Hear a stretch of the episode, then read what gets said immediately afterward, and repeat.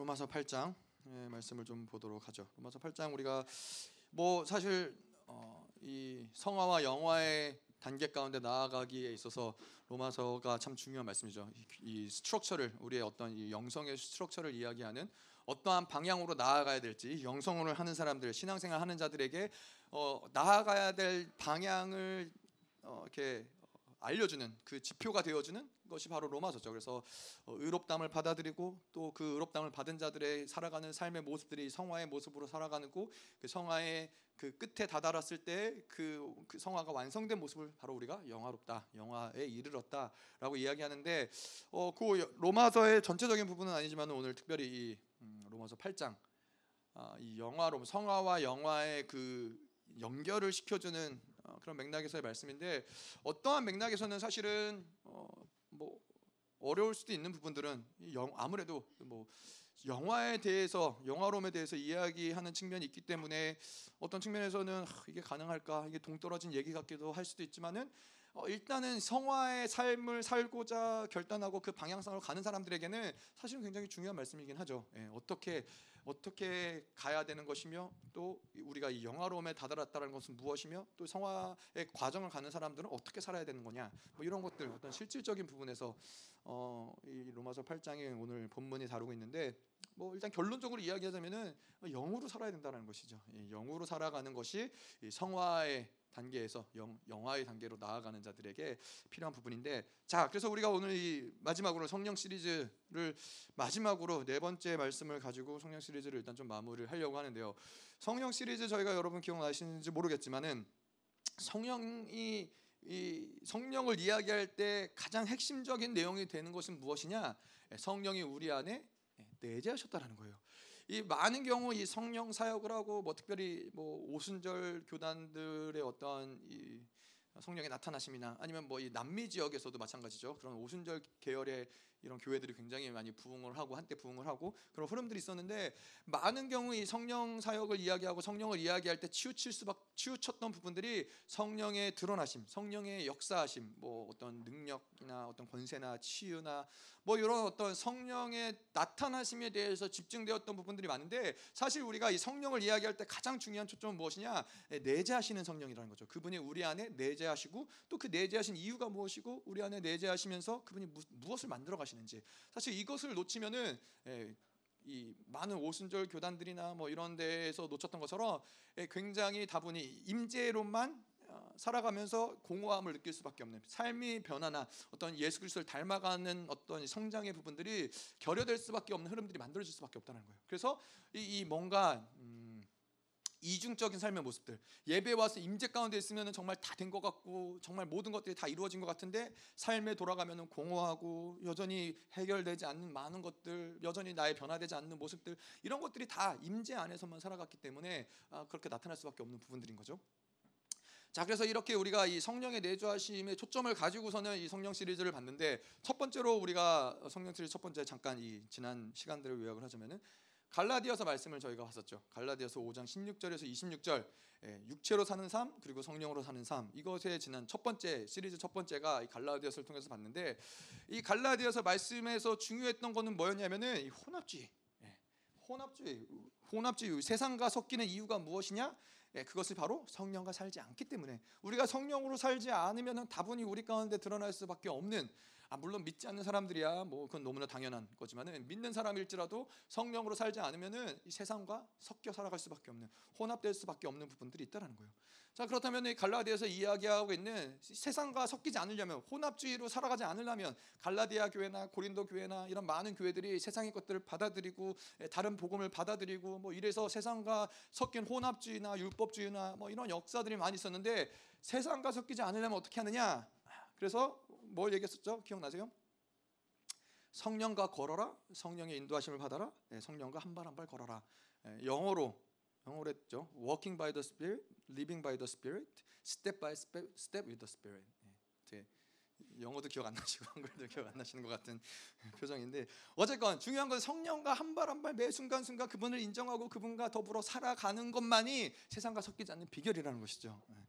자 그래서 이 성령과 산다는 것은 무엇이 무엇이었냐? 우리가 이 자기 중심 육체로 살지 않는다라는 거예요. 자기 중심, 자기 힘으로 살아갈 때에는 살아간다는 것은 무엇을 얘기하느냐? 예, 성령을 배제하고 예, 내가 중심이 되어서 나의 삶을 내가 이끌어가는 삶의 모습이라는 것이죠. 근데 계속해서 우리는 자아를 죽이고 쪼개면서 성령께서 우리를 인도하실 수 있도록 그분이 우리를 앞서가시고 우리를 한 발 한 발 그분과 동행하고 예, 그분과 그분 그분을 따라 살아가는 것들이 성령과 살아가는 본질적인 모습인 거죠. 자, 그래서 그렇게 성령과 살아간다라는 것을 또 어떻게 있냐? 그분에게 늘 예민한 상태를 유지하는 거예요. 그분에게 이 세상에서 있는 우리가 살아가다 보면은 다른 것에 예민한 경우들이 너무나 많아요. 어, 뭐가 있을까요? 음, 뭐다 지나간 얘기긴 하지만은 예, 뭐 축구를 좋아하면은 예, 축구에 대해서 예민할 수밖에 없죠. 오늘 누가 골을 넣는지 하, 뭐 어, 어제 잠깐 경찬이랑 얘기하면서 그런 얘기 하더라고요. 뭐 어떤 선수가 잘했고 어떻게 이렇게 했고 이번 경기 뭐가 좋았고 이런 거에 예민할 수밖에 없는 거예요. 축구를 좋아하다 보면 뭐 그건 뭐든지 마찬가지죠. 내가 다른 어떠한 뭔가를 좋아하다 보거나 그걸 마음에 품다 보면은 그거에 대해서 어떤 사람들은 이 세상의 어떠한 이런 이 풍류 그래서 세상의 흐름들 유행들 그래서 뭐 핸드폰이 바뀌면은 뭐 뭐, 뭐 지금 어디에서 핸드폰이 뭐 예를 들어서 뭐 갤럭시 폰이 뭐 몇 가지 나왔고 바삭한 거예요. 예, 뭐몇 년도에 뭐가 나왔고 이런 것들이 다 바삭한 거예요. 이런 건 뭐요? 이 모든 신경과 관심이 세상에 가 있기 때문에 그런 것에 관심 있고 알고 싶고 기억하고 싶고 예, 그런 것들이 바삭한 거죠. 근데 우리가 이 성령과 살아가는 것은 무엇이냐? 성령께 예민한 게 중요한 것이지 세상의 어떤 것도 우리에게 예민해서는 성령과 살아가는 데 있어서 어, 도움이 되지 않나요? 성령이 원하시는 것은 무엇이냐? 성령이 지금 우리에게 무엇을 말씀하시느냐? 그분이 나에게 어떠한 죄를 규정하고 계시느냐? 예, 나의 방향성에 대해서 성령께서 어떻게 인도하고 계시느냐? 늘 살아가면서 성령께 민감한 상태를 유지하는 거예요. 매 순간순간 그분이 지금도 아 나에게 나를 기뻐하시는 상태인지 아니면 내 안에서 뒤로 물러가신 상태인지 이런 모든 것들에 대해서 계속 민감한 상태를 유지하는 것이 성령과 살아가는 것에 있어서 중요한 부분이라는 것이죠. 자, 그래서 우리가 갈라디아서를 하면서 예, 성령으로 살지 않기 때문에 필연적으로 우리 안에 드러나는 것이 뭐였냐? 예, 육체의 일은 현저함이 그러면서 죄의 목록들이 쭉 나왔던 것이죠.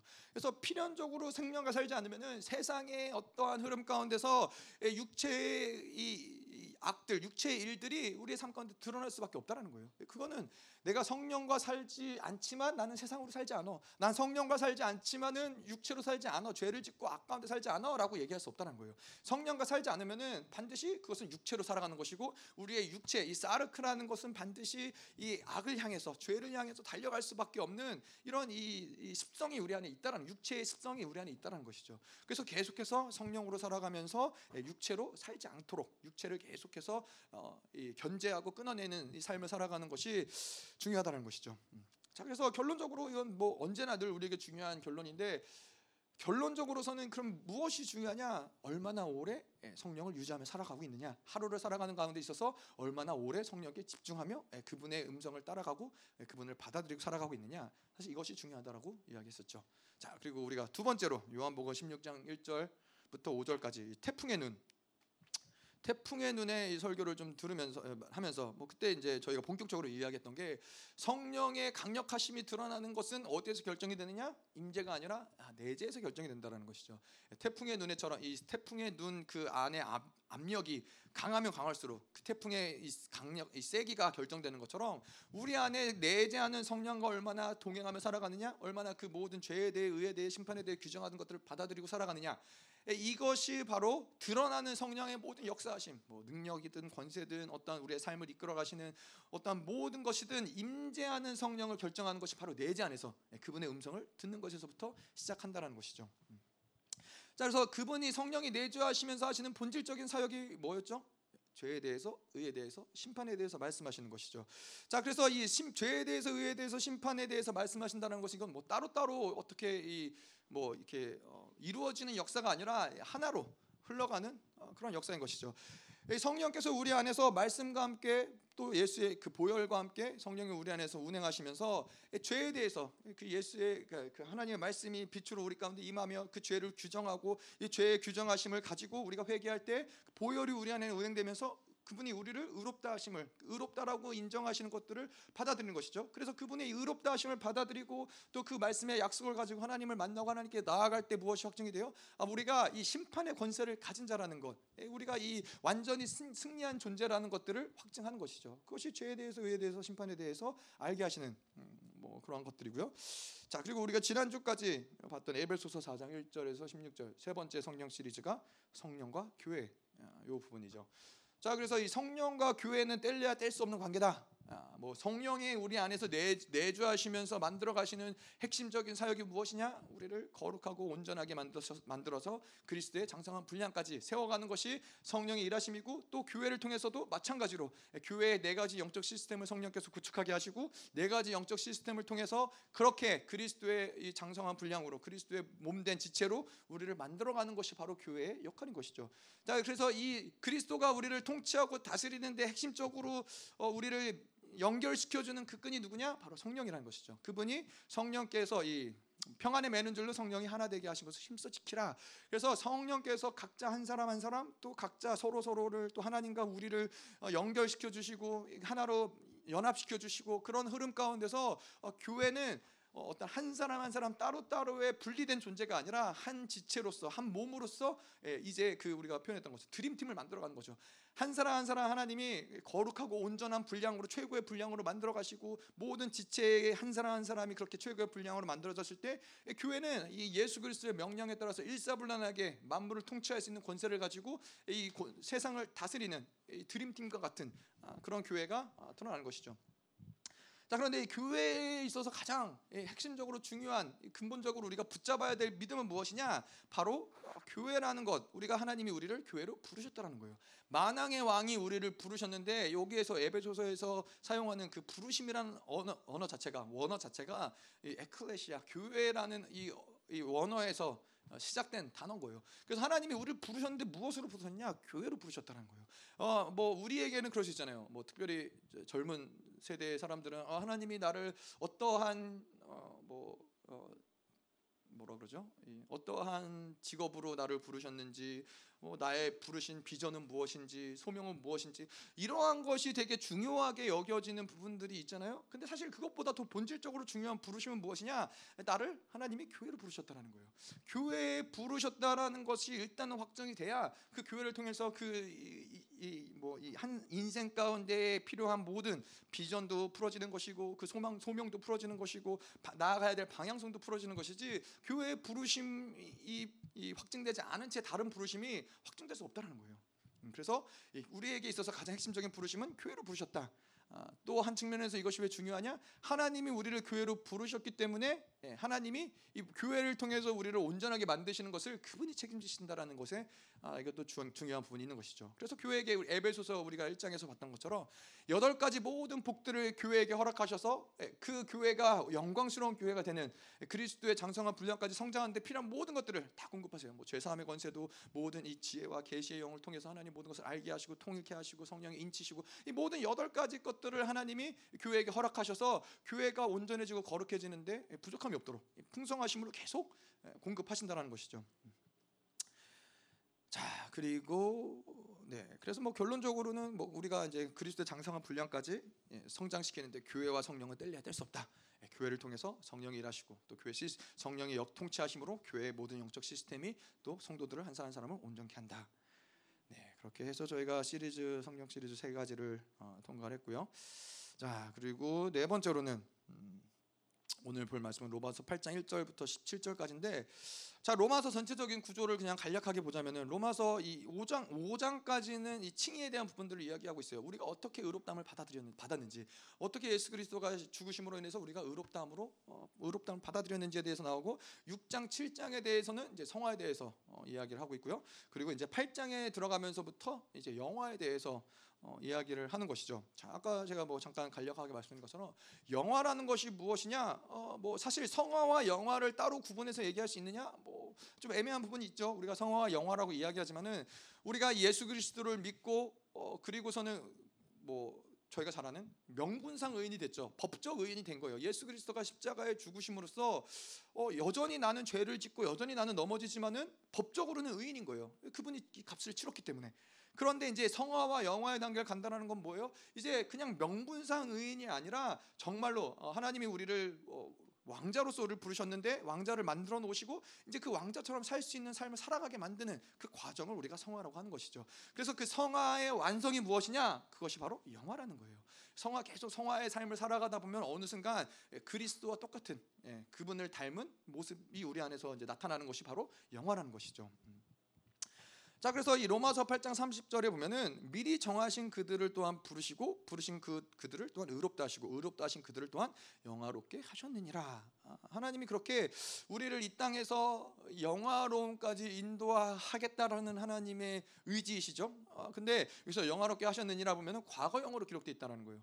그것은 무슨 얘기를 하는 거냐면은 그분이 우리를 이 성화의 단계, 영화의 단계로 이끌어 가시는 그분을 닮은 자로 만들어 가시는 것은 이 땅 가운데 이루어질 일이라는 것이죠. 예, 이땅 가운데서 그분이 이것을 이루기 위해서 모든 것들을 이미 다 어, 준비하셨고 예, 우리도 아, 어, 영화로움은 언젠가 그냥 내가 어, 하나님의 나라에 갔을 때 비로소 예수님처럼 되지 않을까라고 생각. 할 수 있지만은 그게 아니라 이 땅 가운데 있을 때 우리의 목적은 영화까지 나아가는 것이죠. 예, 그 제가 예전에도 말씀드렸지만은 뭐 내가 어떠한 노력을 해서가 아니라 어, 정말로 어떠한 이제 뭐 예전에 이제 열방교회에서도 보면은 어떠한 몇몇 사람들 보면은 정말 하나님이 데려가시기 직전에 어떤 그 한 달의 시간 동안이라도 영화로움으로 끌고 가시더라고요. 왜냐하면 뭐 이 성화의 삶을 살고자 결단하고 뭐 계속 넘어지기도 하고 여전히 부족함도 있었지만은 성화의 방향성을 가지고 내가 정말 진리를 먹고 온전하게 살고자 결단하는 자들은 하나님이 어떻게 해서든 이 땅 가운데서 영화로움으로 만들어 가시는 것들을 보게 하시더라고요. 예, 그렇기 때문에 우리에게도 예, 가져야 될 믿음은 무엇이냐? 하나님이 우리를 이 부르심의 소망 가운데서 영화롭게 어떻게 해서든 그분이 만들어 가실 것이다. 예, 나를 보면은 지금의 나의 상황, 나의 상태를 보면은 아, 영화로움이 언제 가능할까 생각이 들 수 있지만 예, 그분이 하신다. 음, 거를 믿으시는 거죠. 자, 뭐 에베소서에도 이 영화로움을 우리가 다르게 표현한 건 뭐예요? 어, 거룩하고 흠이 없는 영혼이 되는 것이죠. 예, 그분이 하나님의 자녀이기 때문에 거룩하고 흠이 없는 영혼으로 어, 이거는 자녀이기 때문에가 중요한 거예요. 내가 무엇을 할 수 있느냐, 내가 얼마나 어떤 자질이 되느냐, 어, 내가 어떠한 삶을 살아왔느냐 이게 중요한 게 아니라 하나님이 우리를 자녀로 부르셨느냐 어, 그분이 자녀로 부르셨다면은 그 자녀들을 반드시 거룩하고 영화롭게 하나님 만드시겠다는 거예요. 그래서 우리는 늘 확증해야 될 것은 아 내가 하나님의 자녀구나. 오늘도 나는 하나님의 자녀 자녀로 하나님이 나를 부르셨다라는 것을 계속 확증하는 게 중요해요. 성령께서 우리 안에서 내재하시면서 그래서 계속 말씀하시는 게 뭐예요? 예, 우리가 하나님의 아들임을 하나님의 자녀임을 계속 확증해 주시는 거예요. 그것이 확증될 때 아, 하나님이 그 자녀들을 반드시 영화로움으로 거룩하고 흠이 없는 데로 이끌어 가시는구나. 이것이 확증되기 때문에 우리에게는 이 우리가 하나님의 자녀라는 것을 확증하는 것이 무엇보다 중요한 것이죠. 음. 자, 뭐 그래서 이 히브리서에서 이것을 안식의 단계 어, 믿음의 안식의 단계 우리가 이제 히브리서를 보겠지만은 안식의 단계에 들어간다라는 것은 무엇이냐? 뭐 결론적으로는 뭐 이 하나님과 교제하는 거, 뭐 우리가 뭐새 언약의 상태라고 이야기할 수도 있고, 그냥 이 하나님과 교제하고 뭐 기도하고 하나님께 나아가서 누군가를 사랑하고 섬기고 또 이 죄를 끊어내고 이 모든 것들이 어, 이 어, 애씀이 없는 거예요. 뭔가 애써서 노력해서 이것이 힘들게 힘들게 이루는 것이 아니라 안식의 단계에 들어가면은 그냥 너무나 자연스럽게 너무나 쉽게 이 모든 것들이 안식 가운데 다 이루어지는 아무것도 하지 않아도 그냥 사랑이 나가고 그냥 하나님과의 교제가 이루어지고 이것이 바로 안식의 단계에 이르는 것이죠. 음. 자, 그런데 오늘 이제 볼 로마서 8장 1절에서 17절 우리가 아까 이야기한 대로 8장이 영화로움에 대해서 이야기를 한다면은 1절에서 17절까지는 아, 사실은 이 성화와 영화의 관계 가운데서 이 다리 역할을 하는 부분이라고 볼 수 있죠. 다시 말해서 이 성화 롭게 성화의 삶을 살아가는 자들은 어떻게 살아가야 되느냐?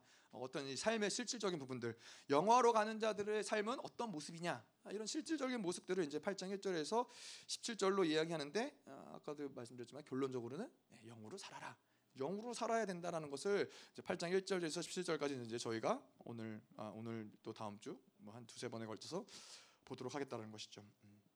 자 그래서 뭐 어, 내가 우리가 성령으로 산다면은 이렇게 살아가는 것이다. 내가 영으로 어, 계속해서 이 성령과 더불어 살아가는 것은 살다 보면은 이렇게 된다. 이런 것들을 실질적인 부분들을 실질적인 측면에서 사도 바울이 어, 이제 이야기하고 있는 것이죠. 음.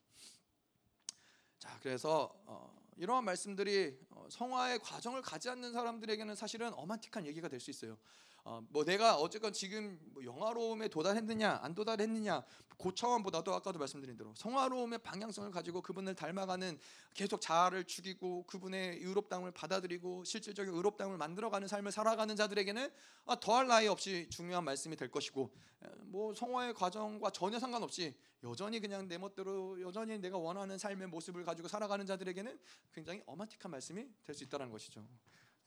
네. 자, 그래서 로마서 그런 측면에서 뭐 로마서 8장 1절에서 17절이 어려울 수 있지만 어, 제가 믿기로는 우리 모두는 다 이 성화의 삶 가운데 영화를 바라보며 왕 같은 제사장이 될 것을 굳게 믿는 저희들이기 때문에 예, 유익한 시간이 될 것이다. 아멘. 네. 자, 그래서 이제 1절부터 말씀을 좀 보도록 하죠. 어, 오늘은 뭐 절수로 보면 많이 나가진 않을 거예요. 하지만 좀 필요한 얘기들이 있기 때문에 자 1절에 보면 그러므로 이제 그리스도 예수 안에 있는 자에게는 결코 정죄함이 없나니 자 1장부터 7장까지의 말씀을 쭉 왔는데 이제 성화의 사도 바울이 본인도 직접적으로 이런 삶을 살아가는 가운데서 이제 아라비아의 광야에서 계속해서 자아를 죽이는 시간들을 통과하고 이런 모든 통과하는 시간들을 보면서 성화의 과정을 걸어가면서 사도 바울이 7장까지 계속 이 씨름하면서 7장의 끝에 예, 도달했던 것이 어떠한 상태냐면은 우리 그 사도 바울의 내면의 상태가 아주 이 극 극으로 최 최고치로 아주 치열한 내면의 전쟁의 상태가 어, 그려지는 것이 바로 이 7장의 마지막에 예, 이야기라는 것이죠. 어, 오라 나는 공고한 자로다. 어. 자 그런데 음, 이 성, 성화 우리가 7장까지가 성화의 과정에 대해서 이야기했다고 했잖아요. 그래서 이 그런 과정이 끝나고 이제 8장에 들어오면서 아, 이제 이 사도 바울의 그 성화의 과정을 결론 지으면서 끝내면서 이야기하는 것이 바로 이제 8장 1절의 어, 이야기인 것이죠. 근데 이 7장까지의 과정을 보면은 자 우리가 이런 사도 바울이 그랬던 것처럼 모든 사람들에게 이런 성화의 과정을 신앙생활 하면서 가고 있는 사람들에게 아, 내가 지금 성화의 과정을 가고 있는 게 맞나? 아, 내가 지금 잘 가고 있는 게 맞나? 아, 이런 것들을 우리가 어떻게 알 수 있느냐? 바로 우리 안에 내면의 상태를 보면서 알 수 있다는 거예요. 우리 안에 내면에서 어떤 일들이 일어나고 있는지를 보면서 아, 내가 지금 성화의 과정을 잘 가고 있구나. 이런 것들을 확정 지을 수 있다는 것이죠. 음. 그뭐 중간 중간 점검 할 수 있는 어떤 영역이 무엇이냐? 바로 이 내면의 상태인데 내면의 상태가 어떠할 때 우리가 성화의 과정을 갖는다고 이야기하느냐? 바로 우리 안에서 내면의 상태에서 이 치열한 영적 전쟁이 일어나고 있는 상태. 이 육체의 소욕과 성령의 소욕이 계속 맞부딪히면서 계속 때로 넘어지기도 하고 때로 승리하기도 하고 요요이 치열한 상태가 유지되는 것을 보면서 아 내가 지금 성화의 과정을 갖고 있구나 아, 이것을 확정 지을 수 있다는 거예요. 그래서 우리가 얘기하지만 옛사람과 새사람이 끊임없이 우리 안에서 내면에서 전쟁을 하죠. 우리가 지난주 이야기 목요일에 이야기한 것처럼 이 화평케 하는 자 이미 모든 것들을 다 평정한 자들에게는 사실 이러한 갈등이 없는 거예요. 이미 모든 것들이 다 평정되었기 때문에 그런 갈등이 없지만은 옛사람과 뭐 물론 예수 그리스도가 이 모든 것들을 이미 다 승리하셨죠. 하지만 우리가 어, 죄를 선택할 때 다시 옛사람이 살아나서 옛사람의 모든 이 힘들이 길러지면은 이 계속해서 이새 사람과의 전쟁이 어, 끊이질 않는다는 거죠. 그래서 우리 안에서 5대 5, 뭐 옛사람 5, 뭐 새사람 5, 6대 4, 뭐 이 정도의 어떤 상태는 평안함이 없는 거예요. 평안할 수 없는 거예요. 계속 끊임없이 아, 넘어지기도 하고 승리하기도 하고 계속 치열한 전쟁의 상태. 아, 내 안에서 막 이, 그런 거죠. 내 안에서 세상을 향해 가고 싶은 마음이 막 극도로 올라오기도 하고 또 그러면 안 되니까 또 회개하는 마음이 또 극도로 올라오기도 하고 이것이 반복적으로 우리 안에서 일어나는 상태가 바로 내면의 치열한 영적인 전쟁의 상태가 이루어지고 있다는 거죠. 그래서 누구라도 이 성화의 과정을 내가 지금 거, 거, 걸어가고 있다. 그것의 확실한 증거는 무엇이냐면은 내면의 갈등이 극도로 예민해져 있다는 거예요. 내면의 갈등이 극도로 서로가 치닫는 상태가 아, 상태를 경험하고 있는 그것이 바로 내면의 아, 어떤 우리가 성화의 과정을 잘 가고 있다라는 어떤 증거라는 것이죠. 누구나 누구나에게나 어, 그건 공통점이에요. 이 성화의 과정, 이 내면의 갈등의 과정을 겪지 않고 영화로움으로 갈 수 있는 사람들은 없다라는 거예요. 자, 그런데 뭐 저희 중에도 그럴 수 있죠. 아, 근데 뭐 저는 그렇게 내면의 갈등이 심하지 않습니다. 아, 둘 중에 하나죠. 예.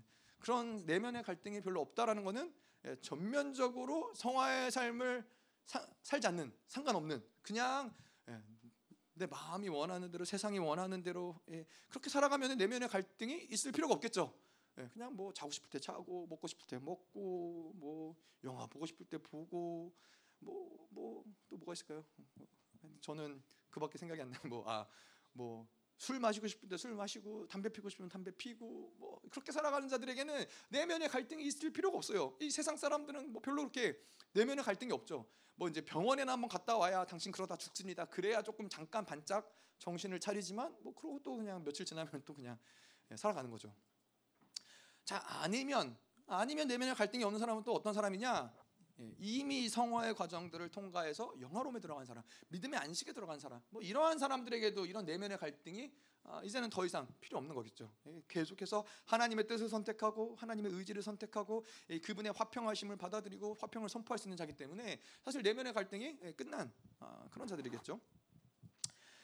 자, 그래서 이러한 치열한 영적 전쟁의 상태를 이제 로마서 7장까지 사도 바울의 본인이 어떤 경험을 토대로 해가지고 이야기를 하면서 로마서 8장에 들어와서는 뭐라 그래요? 이제 1절. 그러므로 이제 그리스도 예수 안에 있는 자에게는 결코 정죄함이 없나니 이는 그리스도 예수 안에 있는 생명의 성령의 법이 죄와 사망의 법에서 너를 해방하였습니다. 아, 이 모든 갈등을 경험하고 그렇잖아요. 이 어, 로마서 7장에 보면은 그러한 이 갈등의 최고조를 이루면서 사도 바울이 그렇게 고백을 하죠. 오라 나는 공고한 사람이로다. 이 사망의 몸에서 누가 나를 건져내라. 우리 주 예수 그리스도를 말미암아 하나님께 감사하리로다. 그런즉 내 자신의 마음으로는 하나님의 법을 육신으로는 죄의 법을 섬기노라. 이 사도 바울에게도 아주 치열한 영적 전쟁이에요. 이 계속해서 넘어지고 쓰러지고 계속해서 이 마음이 곤고해지는 이런 상태를 보면서 아, 나는 공고한 사람이구나. 나에게 과연 소망이 있을까 내 마음에는 원하는데 성령을 따라 살기 원하는데 내 육신은 연약하기 때문에 계속 이 사망의 법을 따라가는 자기의 그런 답답한 이러한 상태 가운데서 이 성화의 과정을 겪은 것이죠. 그러고서 이제 8장에 들어와서는 아 이제는 더 이상 그리스도 안에는 예수 안에 있는 자에게는 결코 정죄함이 없다. 예, 사도 바울이 이 고백을 할 때에는 그냥 아, 뭔가 어떠한 지식을 나누는 게 아니라 그 자기 안에서의 그 큰 기쁨과 감격으로 아 드디어 드디어 나에게 내면의 전쟁이 끝났구나 이 감격을 가지고 선포하는 거예요. 아 이제는 더 이상 어, 그리스도 예수의 생명의 예수 안에는 생명의 성령의 법이 죄와 사망의 법에서 우리를 해방하였다. 이 해방감을 가지고 이제 선포하는 것인데 여러분 갈망되지 않습니까? 예, 우리가 이 성화의 과정을 겪는 사람이라면은 우리 모두 누구나 할 것 없이 그런 갈등들이 있는 거잖아요. 아, 내가 정말 주님을 따라 살고 싶고 뭐 특별히 이제 뭐 은혜를 잔뜩 받고서는 이제 아, 내가 정말 이 은혜를 지키며 성령을 따라 살아가며 성령이 원하는 대로 살아가면 더 깊은 교제 가운데로 예, 우리가 그 이 아브라함이 그랬던 것처럼 매일매일 주님과 걸어가면서 하나님의 마음을 더 깊이 알아가고 더 깊이 깨닫고 예, 하나님의 아브라함을 향해서 그랬던 것처럼 내가 나의 친구에게 어떤 비밀도 내가 무슨 비밀을 숨기겠느냐라고 했던 것처럼 하나님의 비밀을 나누시고 하늘의 모든 이 우주의 원리들을 나누시고 인생의 어떤 모든 것들을 주님이 결정하신 것들을 깨닫게 하시고 이러한 삶을 살아가기를 소망하고 원하는 원하잖아요. 근데 우리의 이 육신의 어떤 이 연약함이 계속해서 하나님께 나아갈만 하면은 자꾸 이 다시 세상으로 빠져들게 만들고 은혜의 보좌 가운데 나아가서 머물고 싶은데 다시 또 옛사람을 선택하게 만들고 이런 끊임없는 갈등이 우리 안에도 있다는 거죠. 얼마나 우리 안에서도 이게 갈망이 되겠어요. 하, 내가 매 순간 주님 앞에 다 주님 다 그러고 눈을 감으면은 하나님의 하늘의 문이 활짝 열리면서 하나님의 임재가 확 부어지면서 모든 염려 걱정 근심이 한 번에 다 날아가고 주님과 함께 더불어 기쁜 것이 바로 이 해방의 상태라는 거죠. 더 이상 내가 갈등할 게 없는 거예요. 율법 뭐 세상을 선택할지 하나님을 선택할지에 대해서 조그마한 갈등의 여지가 없는 거예요. 이게 뭐 이게 어, 내 의지가 이제 더 이상 뭐 강해져서가 아니라 정말로 그런 부분들이 이제 생겨나는 거예요. 어, 뭐 저, 여러, 여러분들도 이미 그런 것들을 경험하신 분들 있겠지만은 육체로 살아가고자 하면은 고통스러운 부분들이 있는 거예요. 세상에 나아가서 세상에서 뭔가를 하려고 하면은 힘들어지는 부분들이 있는 거예요. 그래서 이 해방을 경험한 사람들은 뭔가 내가 노력해서 애써서가 아니라 안식에 들어간 사람들은 아 그냥 그냥 그게 하나님과 함께하는 게 너무나 즐겁고 행복하고 편하기 때문에 세상을 선택할래야 선택하지 않, 않게 되는 것이죠. 자, 그래서 이렇게 이 사도 바울이 로마서 8장에 들어가서 이제 어, 이 내면의 치열한 영적 전쟁을 끝내고 해방을 선포하는데 자, 그래서 우리가 이 목요일 날에도 같이 나눴던 것처럼 해방 우리가 해방되었다라고 이야기할 때 중요한 것은 무엇이냐면은 이 주권이 회복되었다는 거예요. 주권이 회복되었다는 게 중요한 거예요. 자, 그래서 이 특별히 옛사람이 강성한 상태에서는 옛사람이 강한 상태에서는 아, 이러한 하나님의 주권의 권세들이 나타나지가 않아요. 아, 그렇잖아요. 우리가 아무리 뭐 이 예수의 피를 외치고 뭐 불을 외치고 뭐 예수의 이름으로 귀신을 쫓아낸다고 해서 귀신을 쫓아내려고 하지만은 그 권세들이 드러나지 않는 이유는 뭐냐면은 계속 우리의 주권이 어, 빼앗겨 있는 거죠. 예, 우리가 화평을 이루지 모든 완벽한 승리 가운데 있을 때 그 모든 하나님의 권세와 드러나심과 역사심을 선포하며 그것들이 드러날 수 있는 것인데 예, 우리 안에서 옛 사람이 강성해지면은 예, 그 화평을 깨뜨리는 아, 그렇잖아요. 우리가 어, 뭐이 어떠한 왕이 이 나라를 완벽하게 통치하고 있는 상태다. 그래서 모든 백성들, 모든 신하들이 그 왕의 모든 질서 가운데서 정확하게 왕의 명령에 따라서 움직이는 상태다. 그러면은 왕이 뭘 명령해도 즉각적으로 이 모든 것들이 그 권세를 가지고 이행되는 거예요. 무슨 법을 이야기해도 무슨 어떠한 명령을 한다 할지라도 나라가 그대로 움직여지는 그게 그게 이 질서인 것이고 그게 힘인 것이죠. 그게 바로 주권이란 것이죠. 근데 이것이 나라 안에서 왕을 반역하고 대적하는 무리들이 있어요. 그러면 왕이 권세 있게 뭐라고 얘기해도 나라가 전체적으로 움직여지지 않는 부분들이 생기는 거예요. 아무튼 그들은 움직이지 않으니까 반역하는 것들이 있으니까 우리 안에서도 마찬가지라는 것이죠. 이 주권이 회복되지 않은 상태에서는 아무리 외쳐도 예, 그것이 한계적인 부분들이 있다라는 거예요. 음. 자, 그래서 이 어, 옛 사람은 그런데 새 사람은 새 사람의 상태에서는 얼마든지 주권을 사용할 수 있는 것이죠. 새 사람이란 새 사람이란 무엇이냐? 바로 예수 그리스도가 승리하심을 받아들인 존재니까 예수 그리스도와 함께 접붙임 그분의 승리하심이 함께 아, 거하는 자들이기 때문에 그들이 승리를 선포할 때 그들이 하나님의 권세를 선포할 때 그 권세가 드러나는 것이죠. 자 그래서 마치 우리가 이것을 무엇과 비교해서 얘기할 수 있느냐? 어, 우리가 이 어, 1940년대 대한독립 만세를 외쳤던 3.1절 때 예, 맞나요? 40년대 맞나? 예, 좀 헷갈리네요. 아닐 수도 있을 것 같네요. 청 어? 뭐라고? 40년대 맞지? 예. 45년에 광복했고 예, 40년도에 아마 3.1절 때 1919년도였나? 1919년도 뭐였지? 자, 하여튼 예, 뭐 별로 중요하지 않습니다. 어쨌건 3.1절 때 대한독립 만세를 아무리 외쳤지만은 그때는 뭐예요? 주권이 없는 상황이었어요. 대한독립 만세를 외쳐서 뭐 어떠한 이런 흐름들을 만들어 가시지만은 대한독립 만세를 외칠 때에는 어떤 일이 일어나요? 예, 주권은 일본에게 있었기 때문에 대한독립 만세를 외칠 때 일본 경찰과 군인들이 와서 총을 쏴서 대한독립 만세를 외치는 사람들 죽였다는 거예요. 그 나라를 잃은 슬픔이 그런 것이죠. 주권을 빼앗겼기 때문에 예, 우리나라 대한 대한 독립 만세를 외치든 하여튼 뭐 우리가 주권적으로 무엇을 행사하려고 하면은 일본의 더 강력한 힘이 우리로 하여금 그것을 하지 못하도록 예, 죽이기도 하고 짓밟기도 하고 이러한 역사가 일어나는 것이죠. 해방되지 않았기 때문에 그 질서 안에 일본이라는 그 힘의 질서 아래 놓였기 때문에 할 수가 없는 거예요. 권세가 드러날 수가 없는 거죠. 자 그런데 이제 1945년 8월 15일 날 대한 대한 제국이 이제 독립을 하고 대한민국이 독립을 하고 일본이 전쟁에서 패배하면서 우리나라가 독립을 얻었어요. 근데 그때 대한 독립 만세는 어, 이제는 틀린 거예요. 우리가 주권을 회복한 것이죠. 그래서 이제 일본이 패배하고 우리나라를 떠나가는 상황이기 때문에 뭐 우리나라 국민들이 일본 떠나가는 일본 군인들한테 돌을 던지기도 하고 뭐 그래도 어, 뭐 우리나라니까 이제는 그 주권이 있기 때문에 얼마든지 대한독립 만세를 외쳐도 누가 뭐라고 할 수 있는 사람이 없었다는 것이죠. 이게 바로 주권이 회복된 모습인 것이죠. 자 그래서 우리가 이 신앙생활을 해 나아가는 데서 있어서도 이 해방이라고 이야기할 때는 사실 두 가지 측면에서 이야기할 수가 있어요. 첫 번째 해방을 이야기할 때는 거듭남의 사건. 네.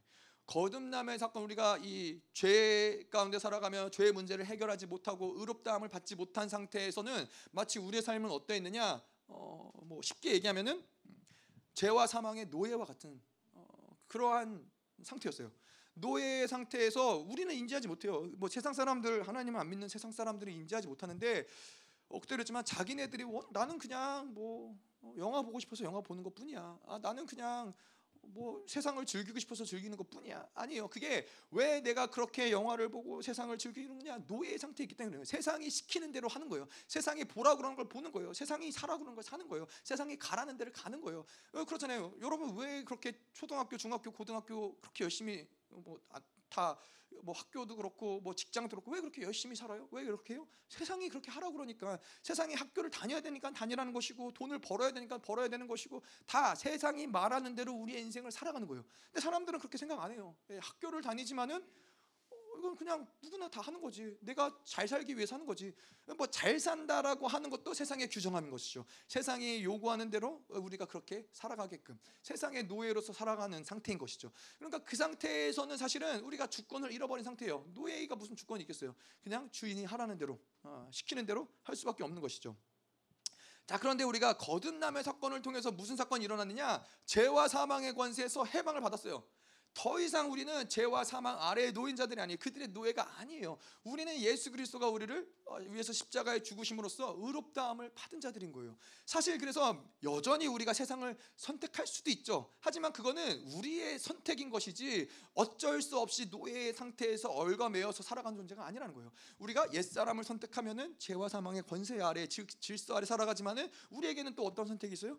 새 사람을 선택할 수 있다라는 거예요. 그분이 모든 승리를 우리에게 주시고 그 의롭다함을 가지고 이 세상에 승리할 수 있는 모든 열쇠를 그 세 사람 안에 주셨고 새 사람을 선택하면은 우리가 그 사망 죄와 사망의 권세 아래에서 살아갈 이유가 없는 것이죠. 이것이 바로 어, 거듭남을 통해서 우리에게 의의 확증을 주시고 의의 감격을 주시고 그리고 해방의 감격을 주셨다는 거예요. 이게 첫 번째 거듭 해방의 사건이고요. 두 번째로는 자, 이 오늘 얘기하는 로마서 8장에서 얘기하는 이제 완전히 이 죄와 사망의 상태에서 해방, 새 사람이 옛 사람의 모가지를 완전히 밟고 있는 상태. 예, 그래서 그런 거죠. 이 노예 아까 처음에 얘기했던 것은 이제 더 이상 노예는 아니에요. 어, 뭐더 이상 노예는 아니지만은 우리가 이 출애굽길 이야기하는 것처럼 이스라엘 백성들이 애굽을 탈출했을 때는 더 이상 노예는 아니에요. 근데 그들 안에 쪄들었던 건 뭐예요? 노예의 어떤 이 사상들, 어떤 노예 습, 이 습관들, 여전히 노예처럼 생각하고 여전히 노예처럼 말하고 여전히 노예처럼 그 질서 가운데 살아왔던 모든 것들이 여전히 그들 안에 남아 있는 거예요. 그래서 그들은 자유하지만은 하나님이 그들을 하나님의 백성으로 부르셨지만은 여전히 이, 이 노예처럼 생각하고 노예처럼 말하고 예, 그러한 삶을 살아가는 것이 바로 지금 이 성화의 과정을 통과하면서 이제 완전한 해방으로 가는 것이죠. 그게 뭐예요? 이제 화평을 이루고 통치할 수 있는 수준으로 가는 거예요. 이제는 더 이상 노예의 어떠한 삶을 오락가락하는 것이 아니라 이제는 그 모든 이 옛사람의 모가지를 완전히 밟아버릴 수 있는 상태. 그래서 하나님의 주권을 가지고 하나님 원하시는 대로 움직일 수 있는 그 상태가 바로 어, 이두 번째 죄와 사망의 상태에서 해방되었다라고 얘기하는 상태인 것이죠. 자 그렇다면 이렇게 사도 바울이 오늘 얘기한 것처럼 이 완전히 해방 내가 결코 그리스도 안에 이제는 결코 정죄함이 없느니라 죄, 죄와 사망의 법에서 생명의 성령의 법으로 내가 이제 해방되었다라고 이 해방을 경험한 사람들 그 이후의 모습은 어떤 어떤 모습이냐 어떤 삶이냐 자 이 이 해방을 경험한 사람들은 이제 그 다음에는 우리는 계속 보좌 앞으로 나아가며 그 감격을 유지하는 하나님을 만나는 그 삶을 살아가는 거예요. 이 뭐 그도 그럴 것이 우리가 은혜의 보좌 앞에 나아가서 만왕의 왕을 대면하는 것 말고 이 세상에서 중요한 일이 더 중요한 일이 어디 있겠어요? 이 세상에서 더 은혜롭고 더 감격스러운 일이 어디 있겠어요? 그 만왕의 왕을 대면하고 그분이 주시는 것들을 받고 그분이 주시는 것들을 살아가는 것 말고는 그렇기 때문에 이 이것을 어, 이 제한할 수 있는 어떠한 것도 존재하지 않는 거예요. 그 죄의 문제도 우리의 어떤 연약함의 문제도 사망의 문제도 우리가 하나님의 은혜의 보좌 앞으로 나아가는 것을 제한할 수 있는 게 아무것도 없는 거예요. 그래서 이 해방을 얻은 자들은 뭐예요? 하나 하나님의 은혜 보좌 앞으로 계속 나가는 거예요. 365일 24시간 일주일 내내 그 은혜의 보좌 앞에 나아가서 그분을 대면하고 그의 영광스러움을 받아들이고 그의 존귀감을 가지고 그렇게 살아가는 것이죠. 자, 그런데 이러한 사람이라 할지라도 어, 해방감을 경험한 사람이라 할지라도 어, 살아가다 보면은 어, 그런 감격이 하나님을 만나는 그런 감격, 하나님을 대면하는 감격이 식어질 수 있다는 것이죠. 그런데 이 이러한 사람들 영화 안에 들어간 사람들의 특징은 무엇이냐? 이러한 감격이 식어지는 것들을 절대 방치하지 않는다는 거예요. 그냥 그렇게 어, 흘려 보내지 않는다는 거예요. 왜냐하면은 이러한 사람들은 하나님 그 해방감, 하나님의 그 해방 가운데 자유함 가운데 그 주권을 회복하고 만왕의 왕을 대면하는 그 감격을 맛봤기 때문에 그 맛을 알기 때문에 어, 어떤 이것을 잃어버린 이 감격을 잃어버린 상태를 방치할 수 없는 것이죠. 어, 다윗이 그랬죠. 구원의 감격을 잃어버린 것을 방치할 수 없는 거예요. 하나님이 느껴지지 않는 상태를 방치할 수 없는 거예요. 뭐 어, 소위 말하면 비유하자면 그런 게 있죠. 제가 미국에 살다 보니까는 미국에서는 어, 제가 특별히 캘리포니아에 LA에 사니까는 세계 모든 음식들이 있어요. 아, 정말 맛있는 세계 모든 음식들. 왜냐하면은 이민자들의 나라고 또 거기서도 이제 뭐 미국 사람이 뭐 다른 나라 요리를 하는 게 아니라 정말 그 나라 사람들이 직접 거기 살면서 그 나라 사람들이 요리하는 거예요.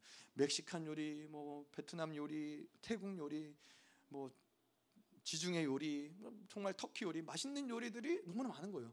그래서 제가 그런 어떤 이 여러 가지 나라의 음식들을 먹는 거를 굉장히 즐겨 했었는데 예, 그러다 보니까는 이제 그 맛을 경험한 기억이 있기 때문에 한국에 돌아와서도 그게 늘 아, 아 쉬운 거죠. 늘 생각이 나는 거죠. 아, 이뭐 월남 국수가 진짜 맛있는데 예, 베트남 국수가 그렇게 맛있는데 하지만은 한국에 있는 이 음식점을 가보면은 아, 그 맛이 아닌 거예요.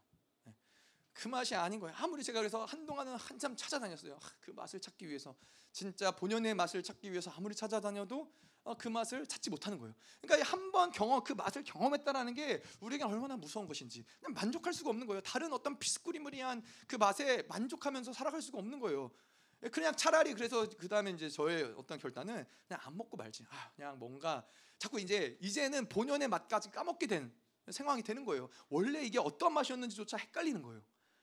슬픈 일인 거죠. 예, 그 맛있는 베트남 쌀국수의 맛이 이제 제 머릿속에서는 점점 사라지고 있어요. 이, 멕시코의 타코와 브리또의 맛이 제 기억 속에 점점 사라지고 있어요. 그냥 맛있었다라는 기억만 있고 어떤 맛인지가. 근데 이 하나님의 영광도 이 그 해방의 감격, 그분의 이 영광을 경험한 사람들도 그 맛을 경험을 하면은 아 그것을 경험하지 않으면은 답답한 거예요. 그것을 그냥 방치하며 살아갈 수 없는 거예요. 근데 시간이 지나가면 어떻게 돼요? 자꾸 그 시간이 지나가면은 어느 순간에 그 영광을 까먹게 돼요. 구원의 감격을 까먹게 돼요. 그 감격을 잃어버린 채 그냥 다른 어떠한 것을 대체하면서 살아갈 수, 살아가는 존재가 되는데 근데 이 정말로 깊게 이 맛을 경험한 사람들, 영광의 맛을 경험한 사람들은 영화로운 가운데 하나님을 만난 그 경험을 한 사람들은 그걸 잊을 수 없다라는 거예요. 그걸 그냥 그렇게 방치할 수 없다라는 것이죠. 자, 그런데 이러한 사람 8장 로마서 8장 13절 우리가 로마서 8장 1절 2절을 봤는데 8장 13절에 가면 너희가 육신대로 살면 반드시 죽을 것이로다. 자, 중요한 건 여기서 너희는 누구라는 거죠. 네.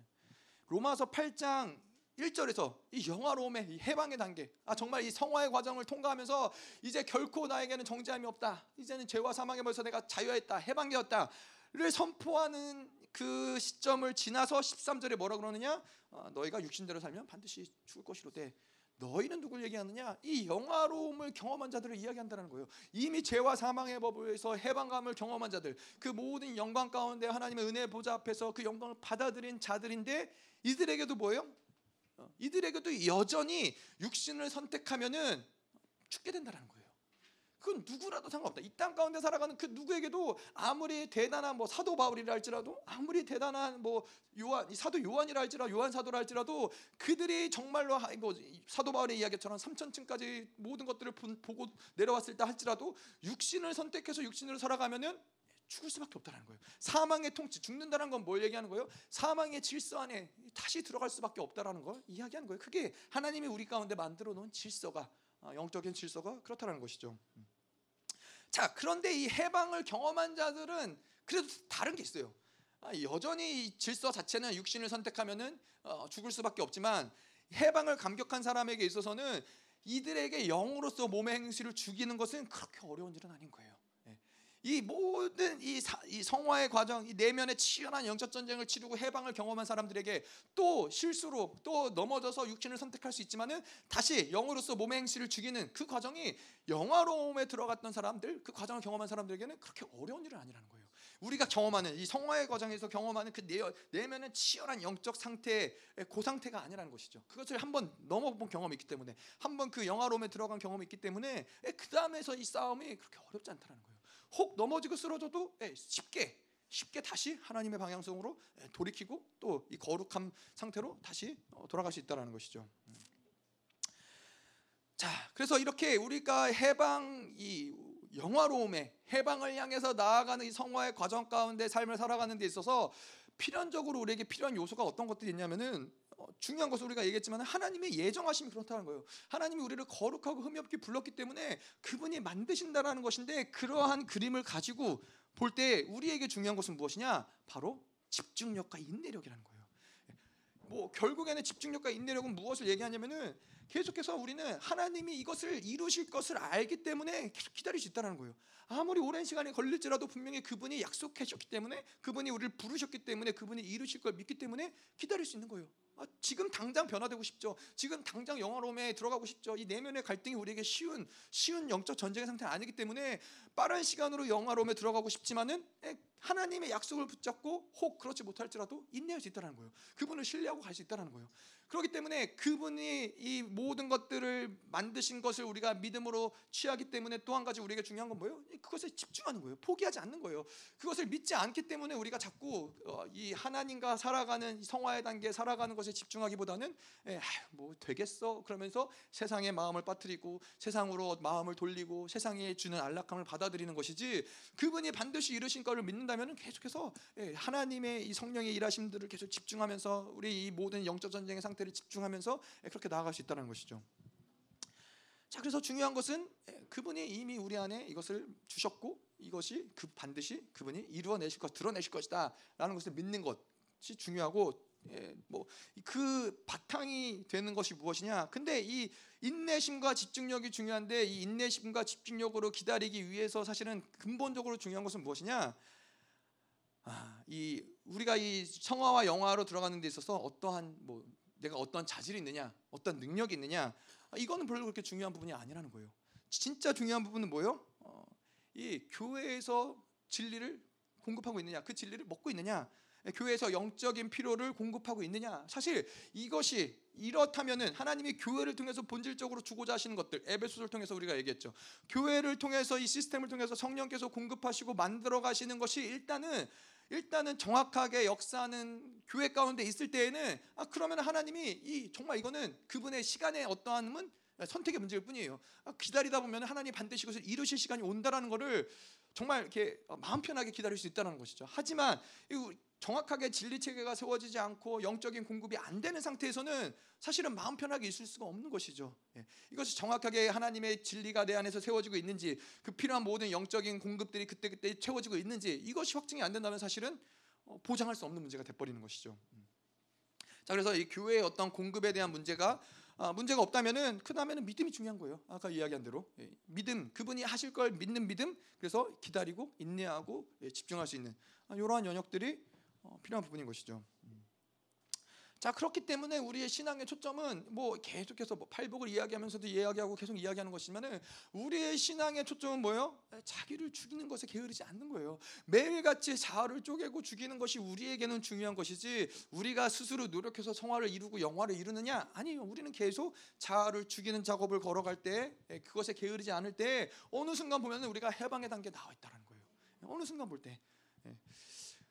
뭐 모든 사람이 정확하게 뭐 몇 개월 몇 년 뭐 그걸 얘기할 수 있느냐 그럴 수 없죠. 그럴 수는 없는 거예요. 근데 확실한 거는 이 성화의 과정을 걷고자 하는 자들에게는 그 결단을 가지고 살아가는 자들에게는 하나님 반드시 반드시 그분이 만드신다는 것이죠. 아브라함이 아브라함에게 약속을 하나님이 성취하시는데 어, 뭐 아브라함에게 그만큼 오래 걸렸던 시간이 모든 게 똑같이 오래 걸리느냐? 그렇지 않죠. 어떤 사람에게는 아브라함이 약속을 성취했던 그 시간보다 짧게 걸릴 수도 있고 어떤 사람은 더 오래 걸릴 수도 있는 문제죠. 근데 중요한 거는 반드시 하나님의 약속은 그분이 성취하신다는 것이 중요한 것이죠.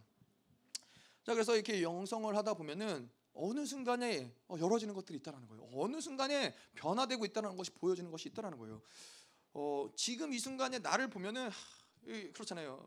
우리는 다분히 이 어떤 육적인 안목을 바라볼 때는 다분히 내 안에 안 되는 것들이 더 크게 볼 때가 많아요. 아, 왜 이 부분이 변하지 않을까? 아, 이 부분은 왜 이렇게 안 될까? 왜 해결이 안 될까? 아, 이 부분은 왜 뭐가 이렇게 변화되지 않는 것 같고 성장이 없는 것 같을까? 이러한 부분이 다분히 우리에게 눈에 크게 돌아올 수밖에 없는 부분들이 있어요. 근데 마치 어, 제가 미국에 가서도 그렇지만은 미국에 가서 이제 영어를 공부를 하고 영어를 배우는데 일단 기본적으로 가장 먼저 열려야 될 것이 무엇이냐? 귀가 열려야 돼요. 일단 들려야 돼요. 일단 영어로 말하는 게 들려야 되는데 처음에 미국에 갔는데 어, 이제 한국 분들이 있는데 나이가 많이 드신 분들 막 정말 할머니들도 할아버지들도 아 영어 마트에 같이 가면 막 다 알아들으시는 거예요. 제가 이제 막 저는 한참 젊을 때 중학생이었는데 저는 하나도 안 들리는데 막 다 알아듣고 막 그러시는 거예요. 그래서 허, 대단하다. 아니 저분들도 이렇게 공부를 열심히 하셨나? 어떻게 저렇게 영어를 다 알아듣지? 이게 막 너무 대단해 보이는 거예요. 근데 이제 영어를 공부하고 저는 막 아무리 해도 잘 안 들리는데 어느, 어느 시점이 돼요. 어느 시점이 와요. 한 1년, 2년 아무리 안 들리다 갑자기 어느 순간 이게 탁 막혔던 것이 뚫어지는 것처럼 귀가 확 열리는 순간이 와요. 아 그러면 그냥 들리는 거예요. 이거는 정말 제가 나중에 보니까는 이 나이 드신 분들이 공부를 한 게 아니에요. 뭐 공부를 뭐 하셨던 분들도 있겠지만은 공부 안 하는데 그냥 살다 보니까 귀가 열리는 거예요. 그냥 이게 들리는 거예요. 어느 정도 생활 안에서 하는 데 있어서는 별로 문제가 없을 정도로 들리는 뭐 말하는 문제는 좀 다르지만 일단 들리는 문제는 그렇더라고요. 그러니까 이게 어느 순간 되면은 갑자기 내가 영어로 꿈을 꾸기 시작을 하고 일단 영어로 꿈을 꾸면 이제 뭔가 되는 거예요. 뭔가 이제 좀 영어가 아, 이제 조금 이제 인격화되는 어떤 게 생기는 거죠. 영어로 꿈을 꾸고 그런 영어가 들리기 시작을 하면 또 들리다 보면 이제 또 이제 입이 열어지는 것이고. 근데 이 영성하는 것도 마찬가지라고요. 아, 뭐 왜 이렇게 나는 영어가 안 느는 것 같지? 왜 안 들리는 것 같지? 아, 영어 아무래도 나는 성장하지 않는 것 같아라고 생각할 수 있는데 중요한 건 뭐예요? 계속 그 영어하는 이 삶의 테두리 안에 계속 있다 보면은 어, 계속 내 귀가 알아서 어느 순간 되면 이게 열려진다라는 거예요. 여러분들이 계속 교회가 중요한 게 뭐예요? 교회 안에서 계속 영적인 공급을 받고 진리를 듣고 하나님의 말씀을 받아들이고 살다 보면은 어느 순간에 그 말씀이 들리기 시작하고 어느 순간에 그 말씀이 믿음으로 역사하기 시작하고 어느 순간에 그 믿음이 그것들을 만들어가는 시간들이 그냥 온다라는 거예요. 예. 자, 그래서 이 어, 영성도 그런 부분에서는 이제 뭐 비슷한 부분들이 있는 거죠. 자, 우리가 근데 이 신앙의 여정에서도 그래서 이 집중력과 인내력이 중요한 부분인 건데 어, 많은 경우 이 우리가 이 길갈의 여정 그 이 신앙의 여정 엘리야가 엘리사를 쫓아가는 길갈 베델 여리고 요단 요단 언덕까지 가는 요 신앙의 여정의 과정 가운데서 많은 크리스찬들이 길갈을 넘어서지 못하는 경우들이 다분히 많다는 거예요. 왜냐하면은 우리가 아까도 이야기했지만은 우리는 이 진리를 통해서 뭘, 뭘 알아요? 하나님이 이미 예수 그리스도 그 승리하셨고 우리에게 주셨다라는 거 알죠. 그래서 그분의 승리하심을 믿고 그분이 부르셨기 때문에 그분이 일하실 걸 믿기 때문에 성화 영화의 과정이 더딜 수 있지만은 포기하지 않는 거예요. 끝까지 기다리는 거예요. 근데 이러한 진리가 없는 사람들은 어떻게 해요? 길갈의 과정 가운데서 어, 하나님의 복음을 받아들이고 어, 나름 애를 써볼 수는 있겠죠. 아, 그래 나도 예수님을 닮아서 살아봐야지. 어, 예수님처럼 생각하고 예수님처럼 말하고 해봐야지. 그런데 진리가 없고 뭐 그러다 보니까는 안 되는 나의 모습에 쉽게 좌절하고 그냥 포기해 버리는 거예요. 아, 안 되나 보다. 아, 성경에 나오는 이야기들은 그냥 특별한 누군가의 이야기지 나에게는 해당되지 않나 보다. 그러고 그냥 포기하고 그냥 길갈의 단계에서 머무는 거예요. 더 이상 넘어가지 않는 거예요. 자, 근데 길갈의 단계를 넘어가서 베델에 가면은 어, 베델에 가면은 예수 그 하나님을 만나고 그러면 이 감격 가운데서 베델에서 여리고 가는 거는 훨씬 더 수월하고 여리고에서 요단 가는 거는 점점 점점 신앙생활이 깊어질수록 더 쉬워지고 더 가벼워지고 예, 더 감격스러워지는데 이것을 경험하지도 못하고 길갈의 단계에서 계속 포기하는 것이죠. 인내하지 못하고 하나님에게 집중력을 계속 잃어버리기 때문에 계속 길갈의 단계에서 헤맬 수밖에 없다는 거예요. 자, 그래서 이 우리가 이 해방을 향해서 영화로움의 단계에 향해서 나아가는 어떤 삶의 모습은 어떤 모습이냐? 어, 아까도 잠깐 말씀드렸지만은 우리 안에서 성화를 가고 있는 사람들에게 필연적으로 드러나는 모습은 내면에 이런 거룩을 향한 갈등과 거룩을 향한 싸움과 고민들이 계속 우리 안에서 되어지는 것이 어, 그 증거라는 거예요. 아, 내가 지금 성화로 가고 있구나. 그래서 이러한 고민과 갈등과 아픔들을 계속해서 싸우고 이기다 보면은 이런 마음들, 원수에 대한 분노, 뭐가 생길 수 있죠. 아, 이놈의 원수들 나를 또 나를 또 이렇게 넘어뜨리고 나를 또 이렇게 조롱하고 나를 또 이렇게 정죄하고 고소하는구나. 원수에 대한 분노가 일어나기도 하고 또 죄에 대한 미워하는 마음들. 아, 도대체 이놈의 죄를 언제 끊어낼 수 있을까? 나를 도대체 이 죄가 나를 왜 이렇게 붙잡고선 놔주질 않는 걸까? 뭐 죄에 대해서 미워하는 마음들. 그리고 이 내 안에 이 영적인 한계들 대해서 하나님을 향해서 항변하고 탄원하는 거죠. 하나님 아무래도 안 되는 것 같아요. 아무리 기도해도 변하지 않아요. 아무리 노력해도 나의 이 묶임들이 풀어지지 않아요. 우리 가문의 묶임들이 풀어지지 않는 것 같아요. 이런 하나님을 향해서 탄식하는 시간들이 뭐요? 필요하다라는 거예요. 이러한 과정들이 성화로 가는 사람들에게 자연스럽게 드러나는 모습이라는 거예요. 누구나 누구에게나 어, 나만 안 되고 나만 되는 것이 아니라 어, 각자가 시간이 다르고 각자가 이런 어떤 이 농도가 다른 것은 무엇이냐? 우리가 어떠한 배경에서 어떠한 육적인 삶을 어떠한 율법으로 살아왔느냐 이것 이것에 따라 다를 수는 있죠. 그, 또 하나님이 그들을 향한 계획과 인도하심을 따라 다를 수 있죠. 뭐, 뭐, 사도 바울처럼 하나님이 급하게 사용하셔야 될 사람은 담메색의 사건을 통해서 한 번에 변화시키셔서 예, 뭐 물론 아라비아 사막에서 자아를 죽이는 시간을 갖긴 했지만은 그런 사람이 있는 반면에 어떠한 사람들에게는 이러한 시간들을 통과하면서 하나씩 하나씩 내 안의 묶임들을 보게 하시고 하나님을 향해서 탄원하게 하시고 이런 과정이 왜 필요한지 아세요? 왜 이런 시간을 하나님 길게 가져가시느냐? 이러한 사람들은 이러한 한 번 한 번의 오랜 시간을 통해서 하나님의 사랑을 더 깊이 깨달아야 될 필요가 있기 때문에 그런 거예요. 하나님의 사랑을 더 깊이 알아야 될 부분이 있기 때문에 그런 거예요. 아주 세세한 세밀한 부분까지도 그분의 긍휼하심, 그분의 사랑 이런 것들을 계속 받아들이고 그것이 회복되길 것이 하나님의 섭리하심이기 때문에 또 어떤 사람에게는 그러한 시간들을 길게 가져갈 수도 있다라는 것이죠. 음. 자 그래서 우리에게 계속 이러한 고민들 왜내 믿음이 이렇게 약할까 아, 내 거룩에 뭐가 문제일까 내가 왜 죄와 싸워서 이렇게 맨날 지는 걸까 이런 고민들이 계속 우리 안에 되어진다라는 건 뭐예요? 우리의 영이 살아있다는 증거예요. 우리의 영이 우리의 새 사람이 살아있다는 증거예요. 새 사람이 옛 사람과의 전쟁 가운데서 계속 뭔가 살아서 갈등하고 고민하고 이러고 있다라는 증거예요. 음.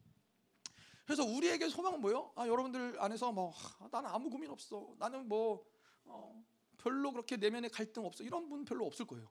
다 나름대로의 어떤 하나님과의 관계 가운데서 한계적인 부분들 어, 내 안에서 계속해서 더 깊이 드러난 내 안의 악들 뭐 이런 것들을 가지고 모두가 다 고민하고 갈등하고 이러는데 근데 그러한 측면을 이, 이, 이 하나님의 측면에서 봤을 때 어, 우리는 그렇게 생각할 수 있잖아요. 하, 여전히 나는 이 나의 어떤 묶임 때문에 나의 죄 때문에 나는 또 넘어지네. 아, 나는 또 실패하네. 어, 떤 나에게 초점이 맞춰지는 부분들이 있지만은 다른 측면에서 봤을 때 내가 지금 통과하고 있는 이 사건, 내가 지금 경험하고 있는 이 과정 이거는 하나님이 나에게 펼쳐놓은 상황이라는 거예요. 왜냐하면 나를 성화롭고 성화로운 과정을 통해서 영화로 만들기 위해서 지금 이 사건이 나에게 하나님이 누구 누구보다 무엇보다 필요하다는 걸 아시는 거예요. 내가 이렇게 자꾸 이 똑같은 죄에 넘어지는 것이 나에게는 답답한 일이고 다 정말 이 짜증나는 일일 수 있지만 하나님 볼 때는 지금 한 번 또 넘어진 거 그것도 필요한 사건이었을 수도 있다라는 거예요. 왜냐하면 이 성화의 과정을 하나님이 주장하시고 계시기 때문에 예, 중요한 건 뭐예요? 포기하지 않는 거예요. 아 그렇구나. 내가 지금 또 넘어졌지만은 아, 물론 이걸 통해서 하나님이 나를 온전케 하신 하나님 계획이 있어. 지금은 아, 너무 세상이 좋아. 지금은 그냥 너무 세상의 것들이 나는 즐거워. 그런데 어느 순간이 되면은 계속 나가 포기하지 않고 넘어지고 일어나도 또 넘어지고 일어나면은 어느 순간이 되면은 아, 세상은 정말 쳐다보기도 싫다. 아 정말 세상의 냄새는 맡고도 싶지 않다. 이러한 단계가 분명히 온다라는 것을 계속 믿고 가는 거예요. 자, 그래서 어, 이, 이러한 고민들, 거룩에 대한 고민들, 죄에 대한 고민들 이런 것이 없는 사람들은 뭐요? 오직 뭐 어떻게 뭐 무엇을 먹을까, 무엇을 입을까, 어떻게 하면 행복하게 살까, 어떻게 하면 심심하지 않을까, 어떻게 하면 재밌을까, 어떻게 하면 즐거울까 이런 것만 생각하는 사람들은 뭐요? 영이 죽어 있다라는 거예요. 영이 죽은 상태라는 거예요. 영 이 생명의 반응이 없는 상태라는 거예요. 하나님의 어떠함이 느껴지지 않아. 하나님의 살아계심이 느껴지지 않아. 거룩을 하나님이 살아계심 느껴 느껴지는데 내가 거룩을 완전히 방치하고 살아갈 수는 없죠. 거룩하지 못한 것에 대해서 내가 아파하고 슬퍼하고 어, 견딜 수 없는 이러한 고통이 있는 건데 아, 그러한 고통은 전혀 느끼지도 않고 그냥 어떻게 하면 맛있는 거 먹고 살까? 어떻게 하면 재밌을까? 어떻게 하면 세상에 더 풍성하게 살 수 있을까? 이러한 것들로만 고민하는 사람들은 뭐예요? 영이 죽어 있는 상태라는 것이죠. 죽어 있는 상태라는 거예요. 이러한 상태가 사실은 심각한 문제라는 것이죠. 자, 그래서 이러한 이 어, 내면의 갈등이 있다라는 건 사실 우리에겐 소망인 것이죠. 아, 내가 지금 성화의 과정을 가고 있구나. 아, 내가 지금 뭐 여러분 그렇잖아요. 아, 뭐늘 고민이 되는 거. 나는 왜 맨날 똑같은 죄에 또 넘어질까? 아, 나는 아, 이제 그만 혈기 부려야 되는데 왜 혈기 부릴까? 아, 나는 그만 절망해야 될 텐데 왜 절망할까? 근데 이거는 내면의 갈등이 있는 상태이기 때문에 그러한 고민이 된다라는 거죠. 예, 그러한 부분에서 이, 싸움이 일어나고 있다라는 증거라는 것이죠. 그걸 다시 말해서 어떻게 이야기할 수 있냐면은 우리의 몸 가운데서 뭔가 어, 몸이 어, 어, 뭔가 이 염증이 몸 안에 염증이 생기고 뭐 몸에 열이 나고 뭐 이러한 모든 작용들은 뭐예요? 생명의 작용이라는 거예요. 살아 있기 때문에 나타나는 작용이라는 거예요. 만약에 우리에게 생명이 떠나고 몸이 죽어 있는 상태면은 그러면 그런 몸에는 염증도 나지 않고 열도 나지 않아요. 근데 생명이 있기 때문에 몸에도 염증이 생기는 거고 또 그 염증을 해결하기 위한 이 열, 열이 그런 역할들을 하는 것이죠. 그러니까 우리의 영적인 상태가 우리가 살아 있기 때문에 그러한 사건들이 계속 일어난다는 거예요. 내면의 갈등들, 내면의 싸움들이 왜 일어나느냐? 영적인 생명이 있기 때문에 그것에 대해서 치열한 영적인 전쟁들이 있는 것이죠. 음. 자, 그래서 이 사도 바울이 8장 어, 1절의 고백이 있기까지 마찬가지로 사도 바울도 마찬가지였어요. 내면의 전쟁 가운데서 계속 인내하고 견디고 버텨왔던 어, 그런 내면의 갈등, 고민들, 어, 오라 나는 공고한 자로다. 이 사망에 벌써 누가 나를 건져내랴. 이러한 끊임없는 고민들 가운데서 이제 8장 1절의 해방의 감격이 있는 것이죠. 자, 그런데 이 사도 바울이 8장 1절에서 그리스도 예수 안에 있는 자에게는 결코 정죄함이 없다. 아, 이거 이 고백은 뭐예요? 이제 사도 바울이 물론 뭐 이 해방의 감격을 느꼈죠. 근데 사도 바울이 이제 정말 뭐 단 한 번도 죄를 짓지 않느냐, 단 한 번도 이제는 완전히 완벽해진 상태냐, 아 그걸 얘기한 게 아니에요. 사도 바울은 뭘 얘기하냐면은 이것을 믿음으로 고백하는 거예요. 아 여전히 넘어질 수 있죠. 여전히 그래서 8장 몇 절이죠? 아까도 이야기한 거죠. 16절인가? 어, 육신대로 살면 반드시 죽을 것이로다. 아 그거 여전히 영화로움을 경험한 자라도 그 해방을 경험한 자라도 육신을 선택하면 죽는다라는 것을 인정하는 거예요. 근데 이, 이 사도 바울이 지금 선포하는 건 뭐예요? 믿음으로 선포하는 거예요. 그, 그것에 대해서 의심 없는 거예요. 나는 이제 결코 이, 이 그리스도 예수 안에 있는 자에게 결코 정죄함이 없다. 그것을 믿음으로 선포한다는 것이죠. 음. 자, 그래서 우리가 이제 계속 좀 말씀해 보도록 하죠. 자, 그래서 이제 그리스도 예수 안에 아, 그리스도 예수 안에 예, 그리스도 예수 안에 있다라는 것을 무엇을 얘기를 하는 것이냐? 이것이 바로 이 그리스도 예수 안이라는 것이 해방에 있어서 어, 핵심적인 요소가 되는 부분인 거예요. 그래서 그리스도 예수 안에 있다, in Christ. 그리스도 예수 안에 있다라는 것은 무엇이냐? 바로 첫 번째로 몇 가지를 좀 통해서 얘기를 할 텐데 첫 번째로는 생명의 교류 가운데 있는 상태가 바로 바로 그리스도 안에 있는 상태라는 거예요. 예, 성령 하나님, 성부 하나님, 성자 하나님이 내 안에서 역동적으로 삼위 하나님이 운행하시는 그 상태, 생명의 교류가 있는 그 상태가 바로 예수 그리스도 안에 있는 상태인 것이죠. 자 그래서 우리 안에 그분이 그분의 말씀을 두시고 그분의 보혈을 두시고 어, 성령을 우리 안에 두셔서 우리 안에서 물피 성령이 계속 운행해 하면서 우리를 정결케 하고 우리를 거룩해 하고 또 내 안에 계신 성령 하나님이 삼위 하나님과 계속 관계를 맺고 그분과 교제하게 하시는 것이 아, 바로 생명의 관계라는 거예요. 이걸 왜 생명의 관계라 그래요? 그것을 통해서 물피 성령의 운행하심을 통해서 삼위 하나님이 역동적으로 내 안에 운행하심을 통해서 계속 내 안에는 생명력이 생명이 창출되는 거예요. 생명력이 강성해지는 거예요. 생명이 역사하는 계속해서 그 상태가 바로 어, 이 상태라는 것이죠. 생명의 교류 상태라는 것이죠. 그래서 이걸 어떻게 우리가 또 이야기할 수 있느냐? 예수님, 예수님이 이제 복음서에 보면 요한복음 15장 4절에서 6절에 보면은 내 안에 거하라 나도 너희 안에 거하리라. 가지가 포도나무에 붙어 있지 아니하면 스스로 열매를 맺을 수 없음 같이 너희도 내 안에 있지 아니하면 그러하리라. 나는 포도나무요 너희는 가지라. 그가 내 안에 내가 그 안에 거하면 사람이 열매를 많이 맺나니 나를 떠나서는 너희가 아무것도 할 수 없음이라 사람이 내 안에 거하지 아니하면 가지처럼 밖에 버려져 마르느니 사람들이 그것을 모아다가 불에 던져 살았니라. 생명 교류의 관계라는 건 뭐예요? 마치 예수 그리스도 안에, 안에 거한다라는 거. 포도나무가 가지에 접붙인 되었을 때 포도나무에 있는 그 생명력이 가지에게 까지 계속 흘러가면서 그 가지로 하여금 열매를 맺게 하는 것과 동일한 원리라는 거예요. 우리가 그리스도 안에 있을 때 그 그리스도 안에 그 생명의 역사들 그것이 계속 우리 안에서 교류하면서 그분 이 성화롭게 만드는 것이고 영화롭게 만드는 것이고 그런 아름다운 열매들을 그 안에 접붙임되어 있기 때문에 가능하다라는 거예요. 여기서 어 뭐라 그래요? 음. 포도나무에 붙어 있지 아니하면 스스로 열매를 맺을 수 없다라는 거예요. 아, 이게 우리에게는 얼마나 저에게는 얼마나 소망인지 모르겠어요. 어, 주님에게 떨어져서 내 스스로 내가 뭔가를 어, 저는 할 수 없는 존재예요. 아, 별로 그렇게 뭔가 탁월한 지식과 탁월한 재능과 탁월한 어, 의지와 이런 게 별로 없는 사람이에요. 그래서 접붙인 바 되지 않으면은 아무것도 할 수 없는데 그게 정상이라는 거예요. 그게 정상적인 모습이라고. 가지는 포도나무에 붙어야지만 열매를 맺어야 되는데 가지가 포도나무에서 떨어졌는데도 스스로 열매를 맺는다. 어, 그럼 이게 뭔가 이상한 거죠. 뭔가 문제가 있는 거죠. 어, 근데 이제 그런 사람들이 너무나 많은 거죠. 그렇게 살려고 하는 사람들이. 아, 나는 가지에 떨어져 있는데도 좋은 열매를 맺고 열심히 노력해서 좋은 결과를 맺고 계속 성장하고 어, 아니에요. 가지에서 떨어진 상태라면 아무것도 할 수 없어요. 정상이에요. 가지 아이 포도나무에서 떨어진 상태라면은 어, 정말 아무런 열매도 맺지 못하는 게 정상적인 상태예요. 그러니까 다시 아 내가 정말 당, 주님이 필요하구나. 포도나무에 접붙임 돼야 내가 살 수 있구나. 그래서 그분께 접붙임 바 되는 거예요. 그래서 심령이 가난한 자가 중요한 것이죠. 내가 뭔가 할 수 있다. 이러한 상태로는 생명의 공급을 받을 수가 없어요. 가지에서 절, 절단되었기 때문에. 음. 그게 우리에겐 소망이죠. 아, 나는 아무것도 할 수 없는데 아, 그게 정상이구나. 아, 내가 뭔가 탁월한 지혜가 없는데 아, 그게 정상이구나. 그냥 우리는 그분께 접붙임 바 되어야 아, 그래야 열매 맺는 어, 그런 존재들인데 어, 나는 정상이다. 예. 그래서 이제 또 탁월하신 분들, 지혜로우신 분들이 있다면은 예, 회개하십시오. 뭐 회개할 건 아니지만 예, 우리 정상적인 상태는 그분께 접붙임돼야 우리의 탁월함이 우리의 열매들이 드러나야 된다는 것이죠. 자 그리고 또 이 예수 그리스도 안에 in Christ는 무엇을 얘기하느냐? 아, 그리스도가 어떤 분이세요? 이 죄와 죄라는 관점에서 봤을 때 예수 그리스도는 죄를 이기신 분이시고 죄가 없으신 분이시고 죄에 대해서 승리를 선포하신 분이에요. 그래서 그리스도 안에 있다, 예수 안에 거한다. 아 그러면 그것은 무엇을 얘기하느냐? 죄를 이기시고 죄를 승리하신 그분 안에 거한다는 거예요. 죄와의 관점에서 내가 그분 안에 거할 때 뭐요? 죄로 열매를 맺을 수 없다라는 거예요.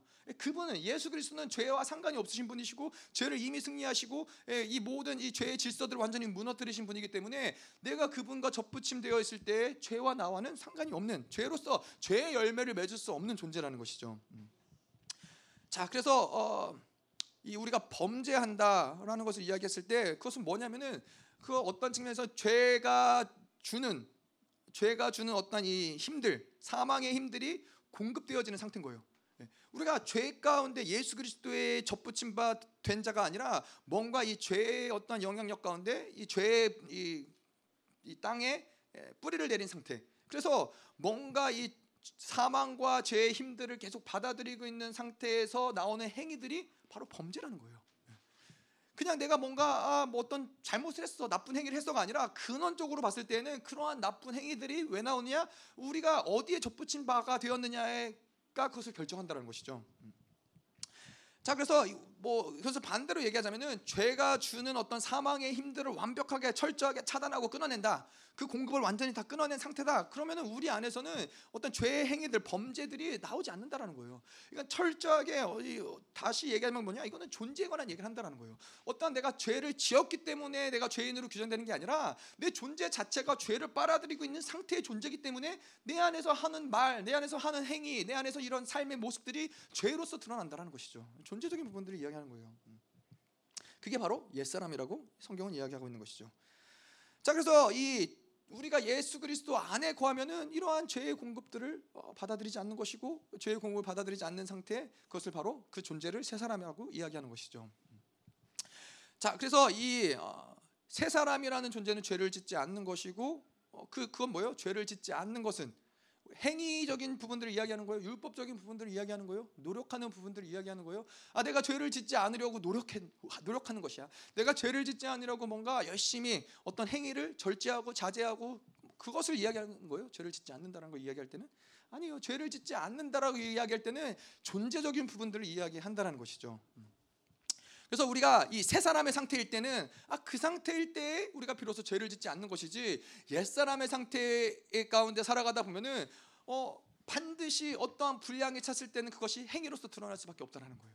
죄의 것들을 받아들이고 죄의 생각들, 죄의 어떠한 이 힘들을 받아들이는 상태, 그것이 축적된 상태에서는 반드시 그것이 어떤 행위로 어, 삶의 모습으로 어, 드러날 수밖에 없는 것이죠. 자, 그래서 이 세 사람이라는 존재는 나의 어떤 현실, 어떤 상황, 어, 떠한 이러한 것들을 행위들을 아, 이러한 것들을 통해서 하나님의 사랑을 규정하지 않아요. 아, 내 상황이 이러니까 하나님이 나를 사랑하지 않아. 아, 내 상태가 이러니까 나를 사랑하지 않아. 내가 이런 죄를 졌으니까 하나님이 나를 사랑하지 않을 거야. 아니요, 그러한 것들도 하나님의 사랑을 규정하지 않아요. 아, 이러한 세 사람의 상태는 뭐요? 존재적인 것들로 내가 하나님의 이 세 사람의 상태일 때는 하나님이 나를 사랑하는 존재라는 것을 어, 인정하는 거예요. 내, 내 어떠한 상황과 환경 이것이 하나님의 사랑을 흔들어 놓는 것이 아니라는 것이죠. 음. 자 그래서 뭐 그것을 좀 다르게 얘기하자면은 세 사람이란 무엇이냐 죄를 지어도 어, 존재적인 의인됨을 어, 포기하지 않는 거예요. 버리지 않는 거예요. 그것을 예, 타협하지 않는 거예요. 나는 아무리 죄를 지어도 나는 존재적인 의인이야. 왜냐하면 예수님이 값을 치르셨기 때문에 예수님이 값을 치르셨다는 게 얼마나 예, 뭐 그렇잖아요. 어. 예수님이 나의 과거의 죄에 대해서 예수님이 값을 치르셨을 수 있지. 예수님이 나의 현재 지금 짓는 죄에 대해서 값을 치르실 수 있지. 근데 미래의 모든 죄들을 하나 예수님이 죄를 값을 치르셨다라는 것에 대해서는 아 그러면 난 앞으로 계속 죄를 지어도 나는 괜찮은 거야? 뭐 이러한 고민들이잖아요. 이게 가능해? 아 그러면은 뭐 이 세상에 다 다 다 죄짓고 회개하고 죄짓고 회개하지 뭐 죄를 안 지을 이유가 뭐가 있어? 아 그럼 이건 이 하나님의 사랑의 측면을 뭔지 모르는 것이죠. 죄의 층 죄라는 것, 이 의롭다함을 받아들였다라는 것 이것이 무엇인지 모르는 것이죠. 그분이 죄의 값을 치르셨다라는 것은 모든 과거, 현재, 미래 그냥 인류가 할 수 있는 모든 악의 대가보다 더 큰 그 이상의 값을 그분은 이미 치르신 거예요. 제가 예전에도 한번 그런 예화를 들은 적 있는데. 그런 거예요. 뭐 제가 생각할 수 있는 예화는 그런 거. 어디 예전에 분식집을 가보니까 학교 앞에 분식집에 칠판이 있더라고요.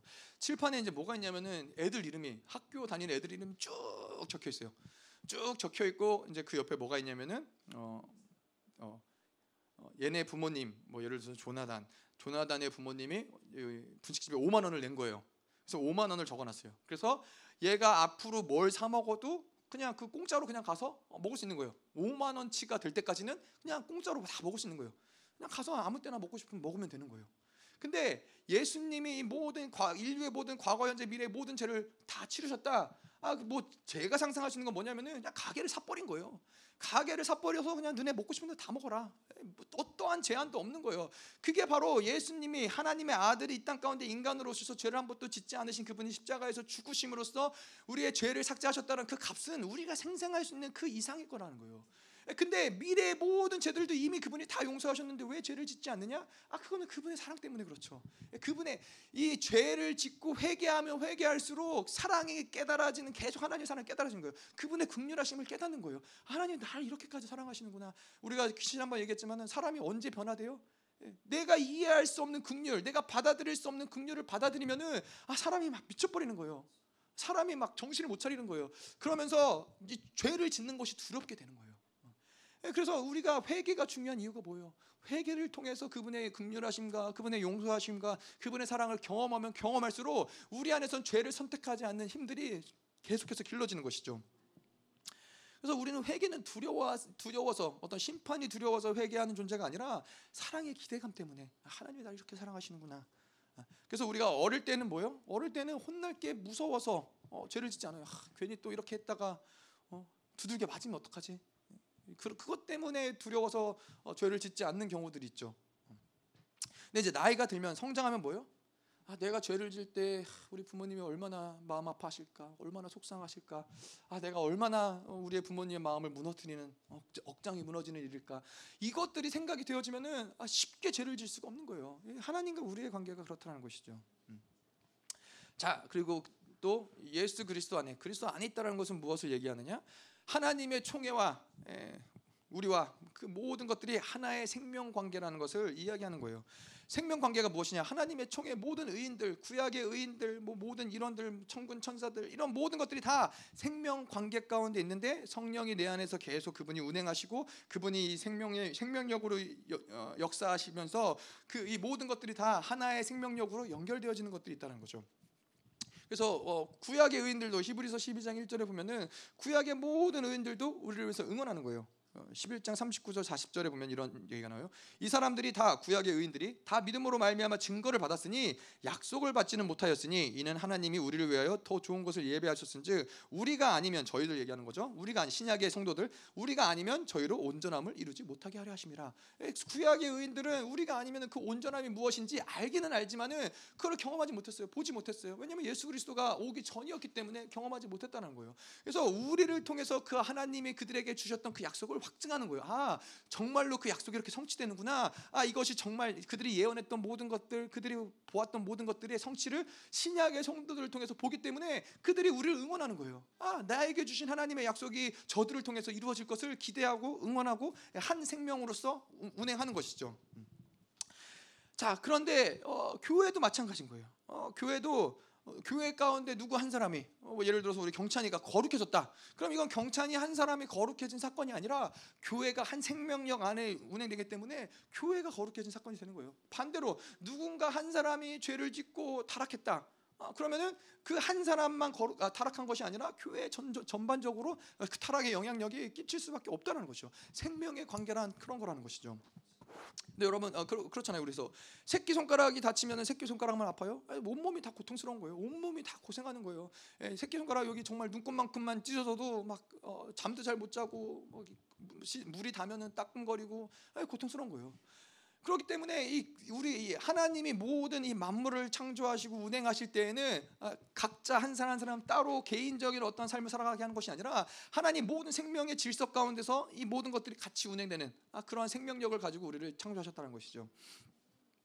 예, 예전에 보니까는 이 그 미국의 어, 옐로스톤이라고 어, 옐로스톤이라고 국립공원이 있어요. 옐로스톤 국립공원이 있는데 어마어마하게 넓어요. 어마어마하게 넓은 국립공원인데 그래서 약간 우리나라 뭐 비무장지대처럼 자연이 굉장히 잘 보존돼 있고 거기에서 많은 동물들과 식물들이 어, 잘 생태계를 이루고 잘 살아가고 있는데 어, 거기에 이제 어, 늑대들이 숫자가 많아졌대요. 늑대들이 숫자가 많아져가지고 어, 사냥꾼들이 가서 이제 늑대들을 다 잡아 없앤 거죠. 늑대들을 이제 다 잡아 없애면은 아 그 늑대들이 자꾸 뭐 이런 어, 뭐 사슴들이나 뭐 엘큰가 뭐 이런 이런 것들을 자꾸 사냥하고 없애니까는 아 늑대를 그냥 없애버리면 좋겠다라고 해서 늑대를 없애버렸다는 거예요. 늑대를 없애버렸는데 시간이 지나 보니까 옐로스턴이 점점 점점 죽어가고 있다는 거예요. 근데 그 이유는 무엇이냐면은 그냥 그 옐로스턴에서 늑대만 없었을 뿐인데 그 엘크나 이런 사슴들이 어, 생 이 누구죠? 이 그 잡아먹는 애들 포식자 어. 포식자들이 포식자층이 늑대였는데 늑대가 그 옐로스톤에 사라지니까는 어, 얘네들이 죽을 일이 별로 없는 거예요. 그러니까 숫자가 개체 수가 굉장히 늘어나죠. 근데 늘어나니까 뭐 어떻게 돼요? 늘어나니까 얘네들이 뭘 먹고 살아요? 풀을 먹고 사는 애들인데 그러니까 온 동네방네 다 돌아다니면서 풀을 먹으니까는 얘네뿐만 아니라 다른 동물들도 먹을 게 없어지는 거예요. 먹을 게 없어지니까 전반적으로 이 생태계가 무너지기 시작을 하는 거예요. 그래서 어떻게 했냐면은 이, 이, 이것들 연구하던 사람들이 아 이게 늑대가 없어지면서 일어난 사건이구나 이거를 깨달으면서 저기 어디 캐나다에서 늑대를 15마리를 데려다가 옐로스톤에다가 이제 풀어놨다는 거예요. 근데 이 15마리가 이제 흩어지면서 무리를 이루고 뭐 이렇게 살아가다 보니까는 그러니까 다시 생태계가 회복이 되고 다시 옐로스톤의 모든 이뭐 풀이든 자연이든 동물이든 모든 것들이 다 다시 온전하게 회복이 됐다는 거예요.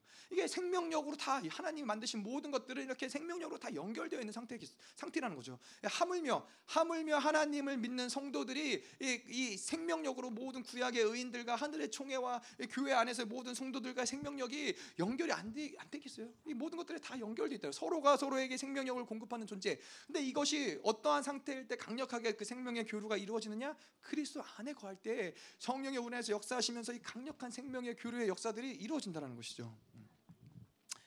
자, 또한 이 우리가 그리스도 안에 있다라는 것을 이야기할 때 어, 우리는 하나님과 아들의 관계라는 것이죠. 하나님과 아들의 관계인데 어, 여러분 그렇잖아요. 하, 뭐 대통령 한 명이 움직일 때에도 어, 어떻게 해요? 수없이 많은 이 수 행원들이 함께 움직이죠. 함께 움직이고 미리 가서 다 길을 만들어 놓고 다 모든 것들을 약속에 잡아 놓고 어, 모든 것들을 다 준비해 놓는단 말이에요. 뭐 미국 대통령 한 사람이 움직일 때는 200명의 수행원들이 같이 움직인대요. 그래서 이 대통령이 가는데 불편함 없이 혹시라도 무슨 사고 없이 다닐 수 있도록. 근데 여러분 이 하나님을 믿는 하나님의 아들이 하나님의 자녀가 하나님의 나라의 왕자가 움직일 때 이 모든 하늘 나라의 총회와 하나님의 군대가 움직이지 않겠어요? 야곱 한 사람 구약의 시대에 보면 야곱 한 사람이 움직일 때 마하나임 하나님의 나라의 군대가 움직이는데 이 신약의 시대에 성령이 우리 안에 내재하시고 성령이 우리 안에 운행하시고 말씀이 우리 안에 운행하는 그러한 존재 한 명이 움직일 때 하나님의 나라의 총회가 같이 움직이고 하나님의 나라의 영광에 같이 움직이지 않겠냐는 것이죠. 왜 그렇지 않은 것 같아요? 네, 우리가 믿지 않기 때문에 우리가 그걸 받아들이지 않기 때문에 그런 것이죠. 그래서 우리에게는 뭐가 필요한 거예요? 계속 그것을 받아들이. 우리가 어떠한 존재냐, 어떠한 종기를 가진 자냐, 하나님의 아들이란 무엇이냐 이것을 그리스도 안에 거하면서 계속 받아들이는 거예요. 그분의 지혜, 그분의 능력, 그분의 어떠함들을 계속 받아들이면서 어디를 가든지 아, 내가 움직일 때 하나님의 나라가 움직이고 내가 기도할 때 하나님의 나라가 선포되고 내가 내가 이것들을 어, 뭐 이렇게 선을 베풀 때 하나님의 모든 것들을 온전케 하는 회복의 역사가 일어나고 이 모든 것들을 계속 우리는 믿는 거예요. 이 어느 순간이 되면은 그 믿음이 어느 순간이 되면은 실질적인 이 권세로 드러나는 순간이 온다라는 것이죠. 마찬가지죠. 이것이 어떠한 권세가 드러나기까지는 우리 안에서 그것을 못, 믿지 못했던 불신앙들, 내 안에 어떠한 이런 옛사람의 습성들, 아, 그런 것들이 권세로 드러나기까지 시간이 좀 필요한 부분들이 있어요. 그것을 처리하고 온전히 믿어지는 데까지는. 하지만 우리의 존재를 아, 망각해서는 안 되는 것이죠. 하나님이 우리를 자녀로 부르시고 예수를 그리스도를 우리 위해서 이 땅에 보내셨는데 아들의 자녀가 하나님의 자녀의 권세가 그 정도 드러나지 않겠어요. 우리가 어디를 가든지 하나님의 나라가 움직이는 것이 정상적인 관계인 것이지 어, 그것을 믿지 않거나 그 존귀를 받아들이지 않는 것이 유일한 문제지 다른 어떤 것도 우리에게 문제될 게 없다는 것이죠. 자, 그래서 이 해방의 결론은 무엇이냐? 아, 결코 정죄함이 없다는 거예요. 그리스도 안에 있는 자들에게는 결코 정죄함이 없다. 아, 자, 결코 정죄함이 없다는 것은 죄와 심판의 문제가 해결됐다는 것을 이야기하는데 일단은 죄의 문제, 어, 죄의 문제를 좀 보죠. 죄라는 것은 무엇이냐? 아, 뭐 우리가 이야기할 수 있지만은 죄를 짓는다는 것은 불법을 행한다라는 것을 이야기하는 거예요. 자, 불법을 행한다. 아, 그렇다면은 뭔가 이 법을 어기는 것이죠. 죄를 짓는다는 것은 무슨 어떠한 법을 어기는 불법을 행하는 것인데 어떠한 것을 이야기하느냐? 하나님의 법, 하나님의 질서를 예, 거스르는 것들을 우리는 불법이라고 이야기하는 것이죠. 자, 그래서 죄라는 것 자체는 하나님의 질서, 하나님의 본성, 예, 그것에 어, 속하지 않은 영역인 거예요. 하나님의 나라 가운데 속하지 않은 어떠한 영역을 어떤 영역이 바로 죄인 것이고 그것을 불법이라고 우리가 이야기하는 것이죠. 자, 그래서 근원적으로 이야기하자면은 죄의 문제를 우리가 뭐라고 얘기할 수 있느냐? 하나님의 나라에 속했느냐? 아, 이 문제인 거예요. 내가 하나님 안에 하나님 안에 속해고 하나님의 질서 안에 속했느냐? 그렇지 않은 하나님의 나라 밖에 하나님의 질서 밖에 있는 모든 것들은 다 죄에 속한 것들이라는 것이죠. 그래서 어디에 속했느냐가 중요하다는 것이죠. 그리고 이거는 또 죄는 심판의 문제. 예. 그렇기 때문에 하나님의 나라의 질서 밖에 있는 그러한 밖의 질서 가운데 어둠의 질서 가운데 있는 자들에게는 반드시 심판이 있을 수밖에 없다는 것이죠. 자, 그래서 우리가 계속 이야기하는 대로 죄의 근간은 드러나는 어떤 행위가 아닌 거예요. 예, 뭐이 세상은 그렇죠. 뭐 행위가 아닌 다른 어떠한 것을 가지고 죄로 규정할 수가 없죠. 예, 반드시 뭔가 죄로서 드러나고 그것을 본 사람이 있어야 되고 증거가 있어야 되고 어떤 죄의 결과물이 있어야지 그것을 비로소 죄라고 규정을 하지만은 아, 하나님을 믿는 자들에게는 드러나는 행위가 어떤 죄의 본질이 아니라 죄의 본질은 뭐예요? 존재적인 부분들이 죄의 본질이라는 거예요. 죄인이기 때문에 죄를 짓는 것이죠. 음. 자, 그래서 이 죄의 근간 어떤 어떠한 존재 를 이야기하는 것이냐? 바로 하나님과 분리된 상태. 예, 아까도 이야기한 대로 이 가지가 포도나무에서 잘려 나간 상태가 바로 이 죄의 상태라는 것이죠. 죄를 지을 수밖에 없는 상태. 그것은 왜냐? 하나님이 우리에게 그 죄에 붙어 있을 때 생명력이 공급되는 상태인데 그것이 끊어졌기 때문에 하나님의 생명력이 공급이 안 되기 때문에 생명의 역사하는 상태가 아니라 죄와 사망이 역사하는 상태가 되는 것이고 말씀이 운행되지 않는 상태인 것이고 하나님의 보혈이 운행되지 않는 상태가 바로 이 죄의 상태라는 것이죠. 죄인의 상태라는 것이죠. 자, 그래서 우리가 이거를 어, 요한일서에서도 그런 얘기했지만 어떠한 상태냐? 하나님의 나라는 사랑의 나라예요. 예를 들어서 얘기하자면 하나님의 나라는 사랑이에요. 모든 것이 다 사랑이에요. 뭐 거기 있는 모든 사람들도 사랑으로 충만하고 하나님의 모든 질서도 사랑의 질서인 것이고 모든 것들도 사랑의 열매인 것이고 다 사랑 안에서 움직여지는 나라인데 거기서 어, 미움이라는 존재가 들어왔어요. 그럼 어떻게 해요? 이 미움이라는 존재는 그 나라에서는 불법이에요. 존재 자체가 불법인 거예요. 미움이라는 것 자체가 그 나라에서 성립이 될 수 없는 것이고 그 나라에 존재할 수 없는데 거기에 미움이라는 게 들어왔다. 그럼 그거는 불법이라는 거예요.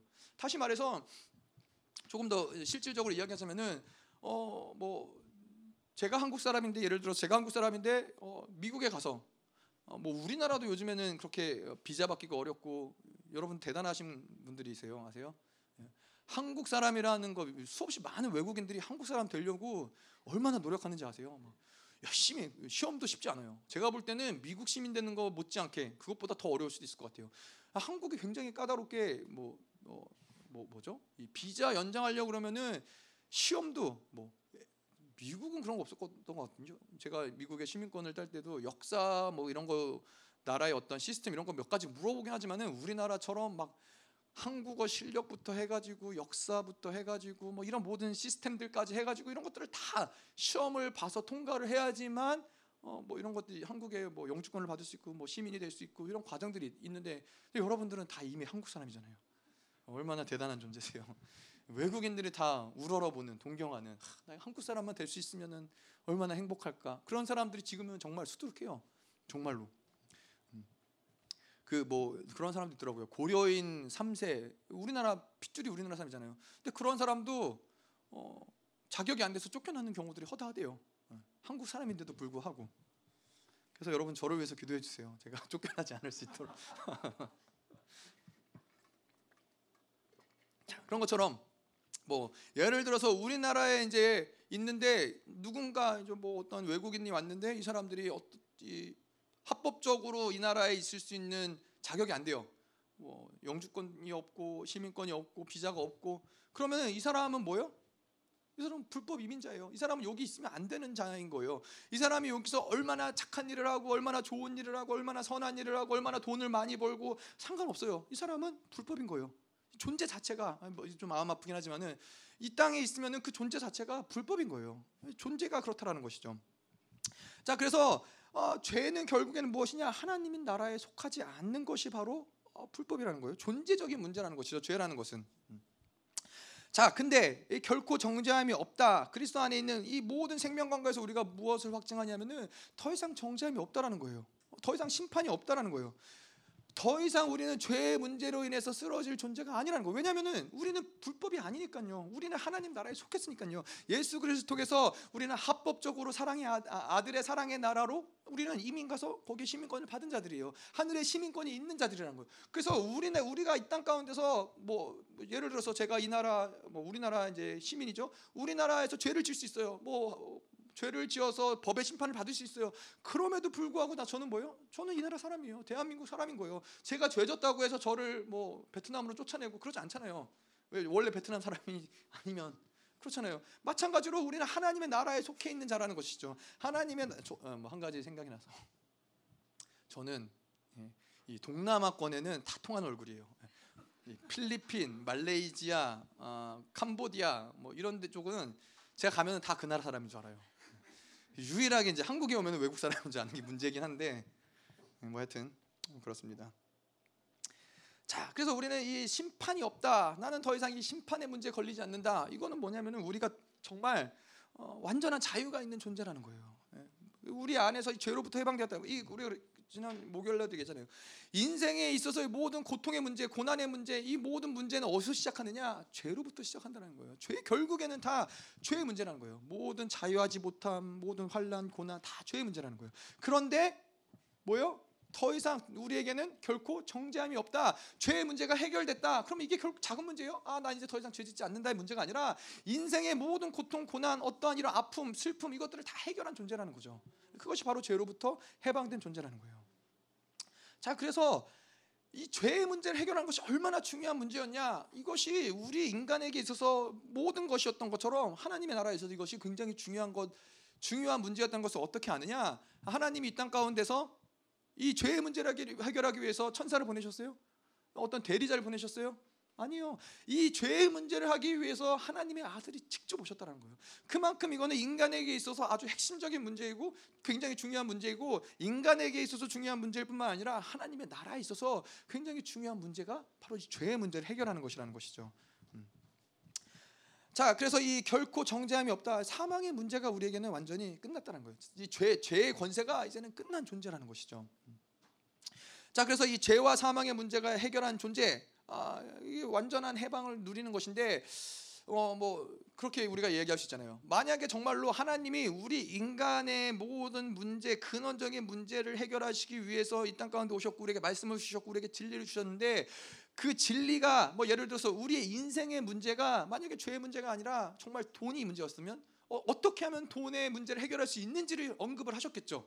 어, 떻게 하면은 뭐 돈을 잘 벌고 어떻게 하면 돈을 많이 벌어서 행복할 수 있고 어, 떻게 하면은 뭐 어, 뭐 정말 떼돈을 벌 수 있고 이런 돈에 대한 문제들을 성경에 기록했겠는데 성경에는 돈에 대한 문제가 나와 있지 않아요. 성경에는 어떻게 잘 먹고 잘 사는지에 대한 문제가 나오지 않아요. 어떻게 하면 이 세상 가운데 평안하게 잘 살 수 있는 문제가 나오지 않아요. 이 성경에서 말하고 있는 건 뭐요? 죄의 문제를 어떻게 해결하느냐? 죄의 문제가 어떻게 해결되어서 우리가 그분의 장성한 분량까지 성장하느냐? 결국에는 이것이 성경의 모든 것이라고 이야기해도 과언이 아닌 것이죠. 음.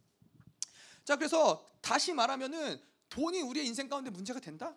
아니라는 거예요. 사람이 우리 인생 가운데 문제가 된다? 아니라는 그 본질적인 문제가 아니라는 거예요. 죄의 문제가 해결된 자들에게는 돈도 사람도 어떤 상황도 환경도 내가 있다 없다도 문제가 안 된다는 거예요. 죄의 문제가 해결됐는데 그 근원적인 인간의 문제, 고통의 문제가 해결됐는데 다른 모든 것들은 문제가 안 된다는 것이죠.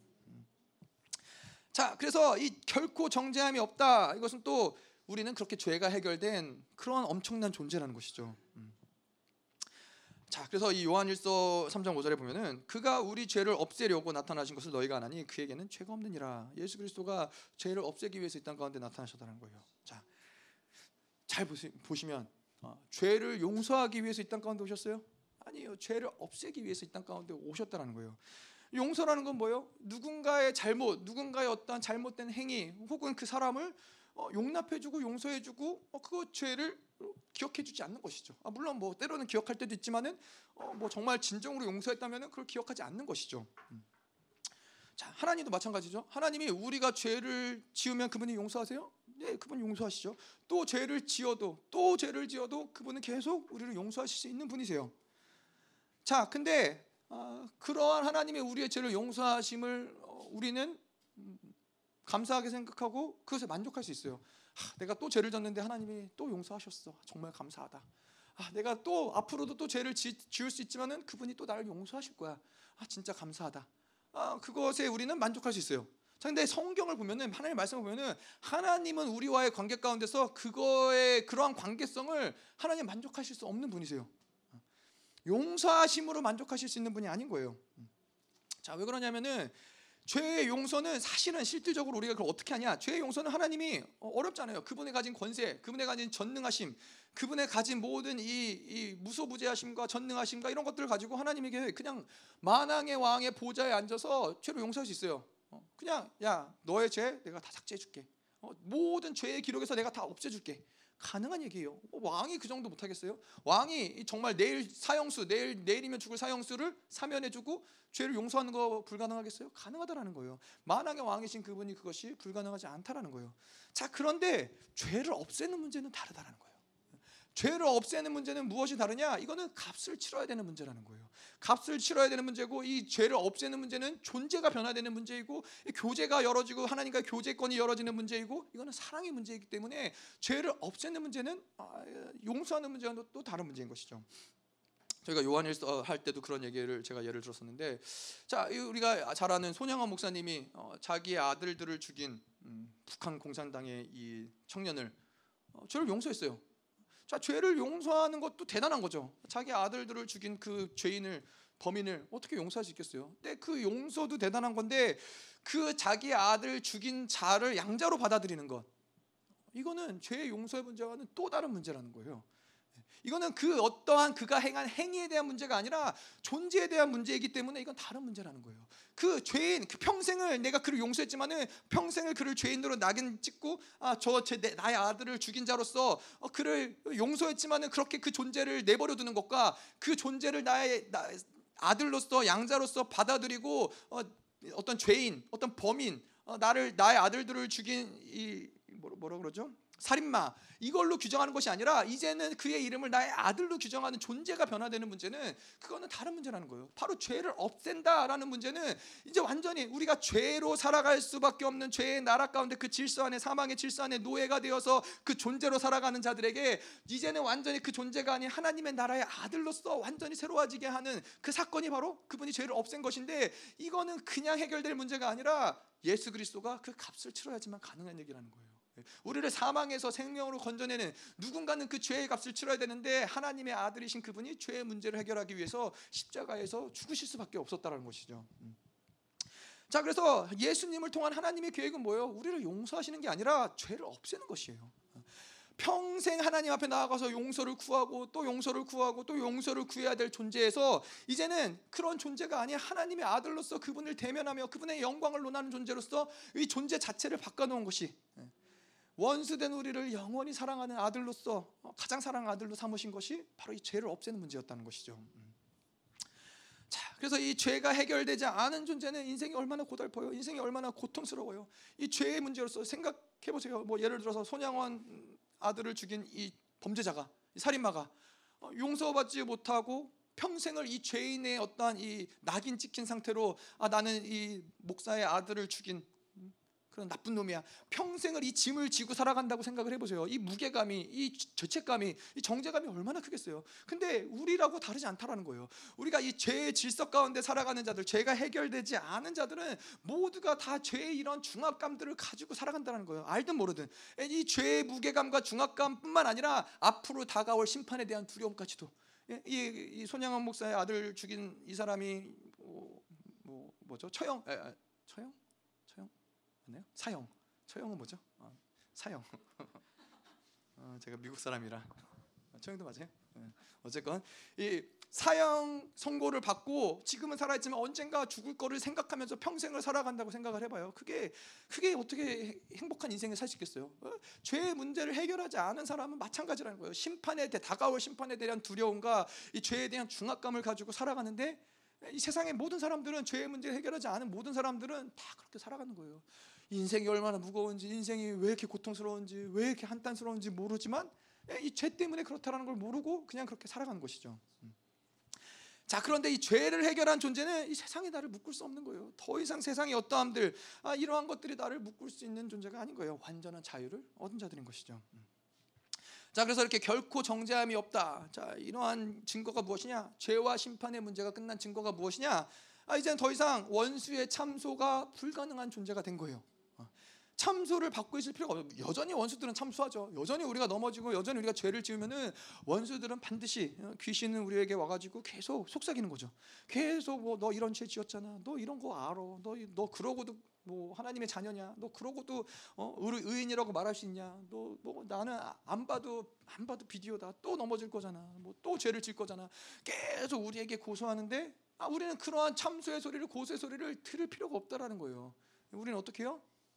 아, 나 잘 모르겠는데. 아, 나 기억이 잘 안 나는데. 아, 하나님도 기억 못 하시는 것 같은데? 라고 하면 되는 거예요. 그리고 우리에겐 혹, 우리에겐 더 이상 이러한 죄에 대한 심판이 우리에겐 이 법정에 어떤 심판이 남아있지 않음에도 불구하고 혹 이 심판이 남아있다 하더라도 우리에겐 누가 있어요? 예, 우리에게는 그 어디에요? 요한일서 2장 1절에서 말하는 것처럼 우리에게는 대원자이신 예수 그리스도가 있다는 거예요. 피 흘리신 변호사 그분이 자신의 피로 이 모든 것들을 갚으셨고 그래서 원수가 무슨 죄를 고소하더라도 그 피가 어, 내가 다 갚았는데 내가 다 이 모든 죄를 내가 다 감당했는데 문제되지 않는데 예, 그러면은 무죄 판결을 항상 모든 심판에서 무죄 판결을 받는 거예요. 더 이상 원수가 우리를 고소해도 그 효력이 없는 거예요. 그 언제 그것이 효력이 생겨요? 받아들이니까 문제가 되는 거예요. 그 죄의 그 정죄감들을 정죄 소리들을 받아들이니까 문제가 되는 것이지. 그것은 사실 우리에게 어떠한 어떠한 이 영향력도 사실은 본질적으로 끼칠 수 없다라는 것이죠. 자, 근데 이러한 정죄감 원수들에게 있어서 이러한 정죄감과 재판을 받고 있는 상태가 사실 하나님을 믿는 자녀들에게 굉장히 치명적일 수밖에 없어요. 안 받아들이면 아무 상관이 없는데 우리가 계속 보혈을 선포하고 아, 의롭다함을 난 받아들였다. 하나님이 나를 의인으로 여기셨다. 이거를 선포하고 이 모든 정죄감과 죄책감을 받아들이지 않으면 문제가 안 되는데 이것을 받아들이면은 아, 이 굉장히 하나님 믿는 자녀들에게 계속해서 에너지 손실이 있는 거예요. 이 정죄감 가운데 빠져들면은 뭐 우리가 다 경험해 보셨겠지만은 예, 이 마음이 무겁고 하나님께 나아가는 게 쉽지 않고 이 계속 인생에 많은 에너지를 뽑아내면서 아무것도 할 수 없는 무기력한 상태로 계속 원수들이 우리를 이끌어 가는 거예요. 마치 이, 이 자동차가 제자리에서 계속 헛바퀴만 돌고 있듯이 앞으로 나아가야 되는데 나가지 못하고 계속 헛바퀴만 돌고 있듯이 이 성화와 영화의 단계에서도 마찬가지예요. 이 정제감에 시달리는 자들은 계속해서 그분이 우리를 성화와 영화의 단계로 이끌어 가시는 대로 나아가야 되는데 나아가지 못해요. 왜냐하면은 그 정제감이 나를 꼭 붙잡고 있기 때문에. 아, 그이 사실 이거는 그냥 내가 혹 죄를 졌을지라도 아, 그분의 나를 용서하심, 그분이 이 모든 죄를 해결하셨다라는 것을 선포하고 아, 그럼 또 가는 거예요. 또 넘어져도 또 가는 거예요. 이미 그 값을 치렀기 때문에 담대하게 가는 거예요. 근데 정제감에 걸려들면 어떻게 해요? 그것을 벗어나지 못하는 거예요. 거기에 계속 머물러 있는 거예요. 계속 그 상태가 어, 유지되는 거예요. 음. 자, 그런데 이 정제감에 시달리지 않은 사람들은 계속 그냥 직진하는 거예요. 계속 돌파하는 거예요. 계속 나가고 또 나가는 거예요. 넘어져도 문제가 되지 않는 거예요. 네. 그것이 바로 예수 그리스도를 믿는 믿음인 거예요. 어. 근데 여러분, 근데 여러분 생각해 보세요. 하나님이 뭘 기뻐하시겠어요? 양심의 가책을 가지고 아, 그래 내가 이렇게 죄를 졌으니까 아, 내가 뭘 하겠어 나는 죄인의 상태로 이, 이 뭐죠 이 침침한 상태를 유지 양심의 어, 양심의 가책을 받는 상태를 계속 유지해야 그나마 이 죄를 씻어내는 것 같은 그 상태를 하나님이 기뻐하시겠어요? 아니면은 어, 죄를 졌지만은 그냥 아유 문제되지 않아 예수님이 다 갚으셨는데 이미 하나님이 날 의인이라고 그러셨어 뻔뻔하게 직진하는 걸 하나님이 기뻐하시겠어요? 하나님은 그분의 일하심을 믿는 자들을 기뻐하시는 거예요. 예수 그리스도를 죽이시고 십자가에서 그 피를 흘리셔서 우리의 죄를 용서하셨는데 그거를 믿으니까 담대한 것을 기뻐하시지. 그거 내가 아들이 죽었는데 왜 너는 네가 죄를 짊어지고 난리냐 정말. 하나님 입장에서는 답답한 거죠. 자, 그래서 우리에게 인생 가운데는 그래서 죄를 해결한 자들, 정죄감이 없는 자들에게는 어떤 것도 문제 삼을 것이 없다는 거예요. 죄가 끝났다는 거는 인생의 다른 어떤 것도 돈의 문제가 됐든 사람의 문제가 됐든 자녀의 문제가 됐든 어떤 것도 문제 삼을 게 없다는 것이죠. 자, 아, 근데 이 세상에 있는 사람들은 그렇지 않아요. 죄의 문제, 사망의 문제가 해결되지 않은 사람들은 뭐가 문제냐면은 예를 들어서 어, 돈이 없다. 그러면은 그 돈이 없는 문제는 아, 뭐 믿는 자들에게 하나님의 자녀들에게는 그냥 돈이 없을 뿐이에요. 아, 뭐또 하나님이 주시면 또 주실 수 있는 문제고, 아, 뭐 하나님만 있으면 살아가는 존재이기 때문에 돈이 있으면 있고 없으면 없는 건데 하나님을 믿지 않는 자들에게는 돈이 없는 문제가 어디까지 이들을 끌고 갈 수 있어요? 예. 삶을 끝내는 데까지 자살하는 데까지도 이 문제 돈이 없는 문제가 그 인생을 끌고 갈 수 있다라는 거예요. 이것이 사망으로 결론 지어지는 그 모든 원수의 역사의 과정은 결국에는 사망일, 결국에는 궁극적인 사망으로 끌고 가는 것이 원수가 우리를 이끌어가는 그런 어, 역사인 것이죠. 근데 하나님의 자녀는 그것이 어떠한 문제라도 결코 사망으로 끝나지 않는다는 거예요. 그것을 하나님이 보장하신다는 거예요. 하나님의 자녀는 결코 돈 때문에 죽지 않는다는 거예요. 하나님이 그렇게 그 자녀들을 대우하시지 않는다는 거예요. 우리가 말씀드렸지만은 지난주에 말씀드렸지만은 하나님이 결코 그 자녀에 대한 주권을 원수들에게 넘겨 주신 적이 없으세요. 근데 그 주권을 하나님이 가지고 계시는데 그 자녀들이 돈 때문에 죽는다? 아 말이 되지 않잖아요. 돈이 없을 수는 있어요. 돈 때문에 가난함에 고통 고통스러울 수 있어요. 불편할 수 있어요. 하지만은 그 자녀를 그 돈 때문에 돈이 없어서 죽는 데까지 방치하진 않으신다는 것이죠. 뭐 자녀의 뭐 세상 뭐 자녀의 문제도 마찬가지죠. 세상 사람들은 뭐 자녀가 속썩이고 자녀의 문제가 어뭐 어, 자녀가 사건을 치고 작은 자녀가 말을 안 듣고 뭐 하여튼 뭐 자녀의 문제로 인해서 뭐 우울증을 걸리는 사람들 우울증에 걸려서 뭐, 어, 뭐 그렇게 해서 죽는 사람들도 그것도 가능하다라는 거예요. 왜냐하면 질서가 어느 질서 안에 있느냐 사망의 질서 안에 있기 때문에 어떠한 사건을 만나든지 그게 뭐 별거 아닌 사건일 수 있어요. 아 그냥 감기가 걸렸네. 근데 감기 걸려서 죽는 사람들이 여러분 얼마나 많은지 아세요? 하나님의 자녀들은 그렇게 죽지 않아요. 하나님의 자녀들이 사망의 통치가 아니야 생명의 통치 가운데 있는 자들에게 내가 감기 때문에 이 모든 사망 사망으로 결론 내 인생을 사망으로 결론 짓는다. 아, 하나님 그렇게 일하시지 않는다는 것이죠. 음, 결코 그렇지 않는다는 것이죠. 음. 자, 그래서 세상 사람들은 인생의 어떠한 결론을 보장받을 수가 없어요. 지금은 뭔가 잘 나가는 것 같죠. 지금은 뭔가 돈이 많은 것 같죠. 뭐 여러분들도 많이 보셨을 거예요. 한때 잘 나가는 것 같지만은 예, 쫄딱 망하는 거 정말 한 순간이다. 쫄딱 망하고 인생이 완전히 정말로 이 어, 거지처럼 되는 게 정말 한 순간인 거예요. 보장할 수가 없는 거예요. 인생의 어떤 것도 하나님 믿지 않는 자들에게는 결코 보장할 수가 없어요. 결, 결국에는 이 사망의 법을 통해서 사망으로 가게끔 만드는 그 과정을 겪는 거예요. 그게 때로는 누군가에게는 원수들이 돈을 많이 주는 것이죠. 예, 돈을 많이 줘서 하나님을 떠나서 사망으로 가게끔 만드는 것이고 어떤 자들에게는 돈을 다 뺏어서 사망으로 가게만 결론은 다 사망이라는 거예요. 근데 하나님의 자녀들은 돈이 있다 없다를 떠나서 그 생명 생명의 성령의 법이 그들을 어디로 인도해요? 생명으로 인도한다라는 것이죠. 음. 자, 그래서 하나님의 자녀 인생의 결론, 이 인생의 결론을 가진 자들이에요. 인생의 결론이 뭐예요? 우리는 생명의 성령의 법으로 승리를 보장받는 자들인 거예요. 어떤 인생 가운데 어떤 모습으로 살든 어, 인생 가운데 어떤 고난이 있든 인생 가운데 뭐 나사로처럼 그지로 살든 아, 그 인생이 모습 이 땅 가운데 살아가는 모습이 중요한 게 아니라 그 결론이 무엇이냐? 그 결론이 승리 승리라는 거죠. 네. 자, 그래서 우리가 죄에 대해서 죽었다라고 할 때 우리는 엄청난 아, 존재가 됐다는 것을 이야기하는 것이죠. 자, 시간이 많이 갔네요. 네, 많이 남았지만 자 그렇습니다. 아, 뭐좀 더 보도록 하죠. 2절 2절까지만 볼게요. 음, 자 저희 아이들이 가장 기뻐하네요. 자, 음. 어뭐 2절 별로 이렇게 복잡하지 않고 자, 이는 그리스도 예수 안에 생명의 성령의 법이 죄와 사망의 법에서 너를 해방하였습니다. 뭐 저희가 지금까지 했던 얘기랑 크게 벗어나는 얘기는 아니에요. 자, 근데 여기서 법이란 무엇이냐? 법을 어떠한 측면에서 이야기하는 것이냐? 자, 이거는 질서라는 거예요. 어, 질서, 어, 영적인 질서. 반드시 그렇게 된다. 어, 자, 생, 이, 죄와 사망의 법이다. 죄와 사망의 질서는 뭐예요? 결론적으로는 사망으로 결론내게 만드는 질서가 죄와 사망의 법인 거예요. 그 질서인 거예요. 생명의 성령의 법은 뭐예요? 생명으로 결론내게 만드는 것이 바로 이 생명의 성령의 질서라는 것이죠. 반드시 그렇게 된다는 거예요. 자, 그런데 여기서 왜 그냥 생명의 법이 아니라 생명의 성령의 법이라고 표현을 했느냐? 아, 자, 그런 것은 무엇이냐면 우리 안에 어, 말씀을 두시고 우리 안에 보혈 두시고 성령을 두셨어요. 근데 이 말씀을 확증하는 것 그게 누구예요? 성령이에요. 예, 보혈을 증거하는 것 확증하는 것 그게 누구예요? 성령이에요. 근데 말씀도 보혈도 우리 안에서 무슨 역사를 만들어내느냐? 생명의 역사를 만들어낸다는 거예요. 죄와 사망 우리가 계속 정죄하고 아니 우리가 계속 범죄하고 죄를 지을 때마다 말씀의 죄를 규정하고 보혈로 이 죄를 씻으면서 우리 안에 모든 사망의 어떠함들을 제거하고 생명이 역사할 수 있도록 만드는 것인데 이 성령께서 그것들을 확증하는 것이죠. 그래서 이 생명의 대표성을 어, 누가 가지고 있느냐? 바로 성령이 이 생명의 대표성을 가지고 있다는 것이죠. 그래서 예, 생명의 성령의 법으로 이야기한다는 것이죠. 그래서 성령으로 살아간다는 것을 우리가 또 어떻게 이야기하냐면은 생명 성령께서는 우리를 계속 생명으로 이끌어 가시는 거예요. 계속해서 생명을 창출하시는 거예요. 성령을 이끌어 이끄심을 어, 따라 살다 보면은 계속 성령이 충만해지는 것이고 결론적으로 예, 완전한 생명으로 우리가 나아가게 되는 것이 바로 성령으로 산다는 것의 측면인 것이죠. 음.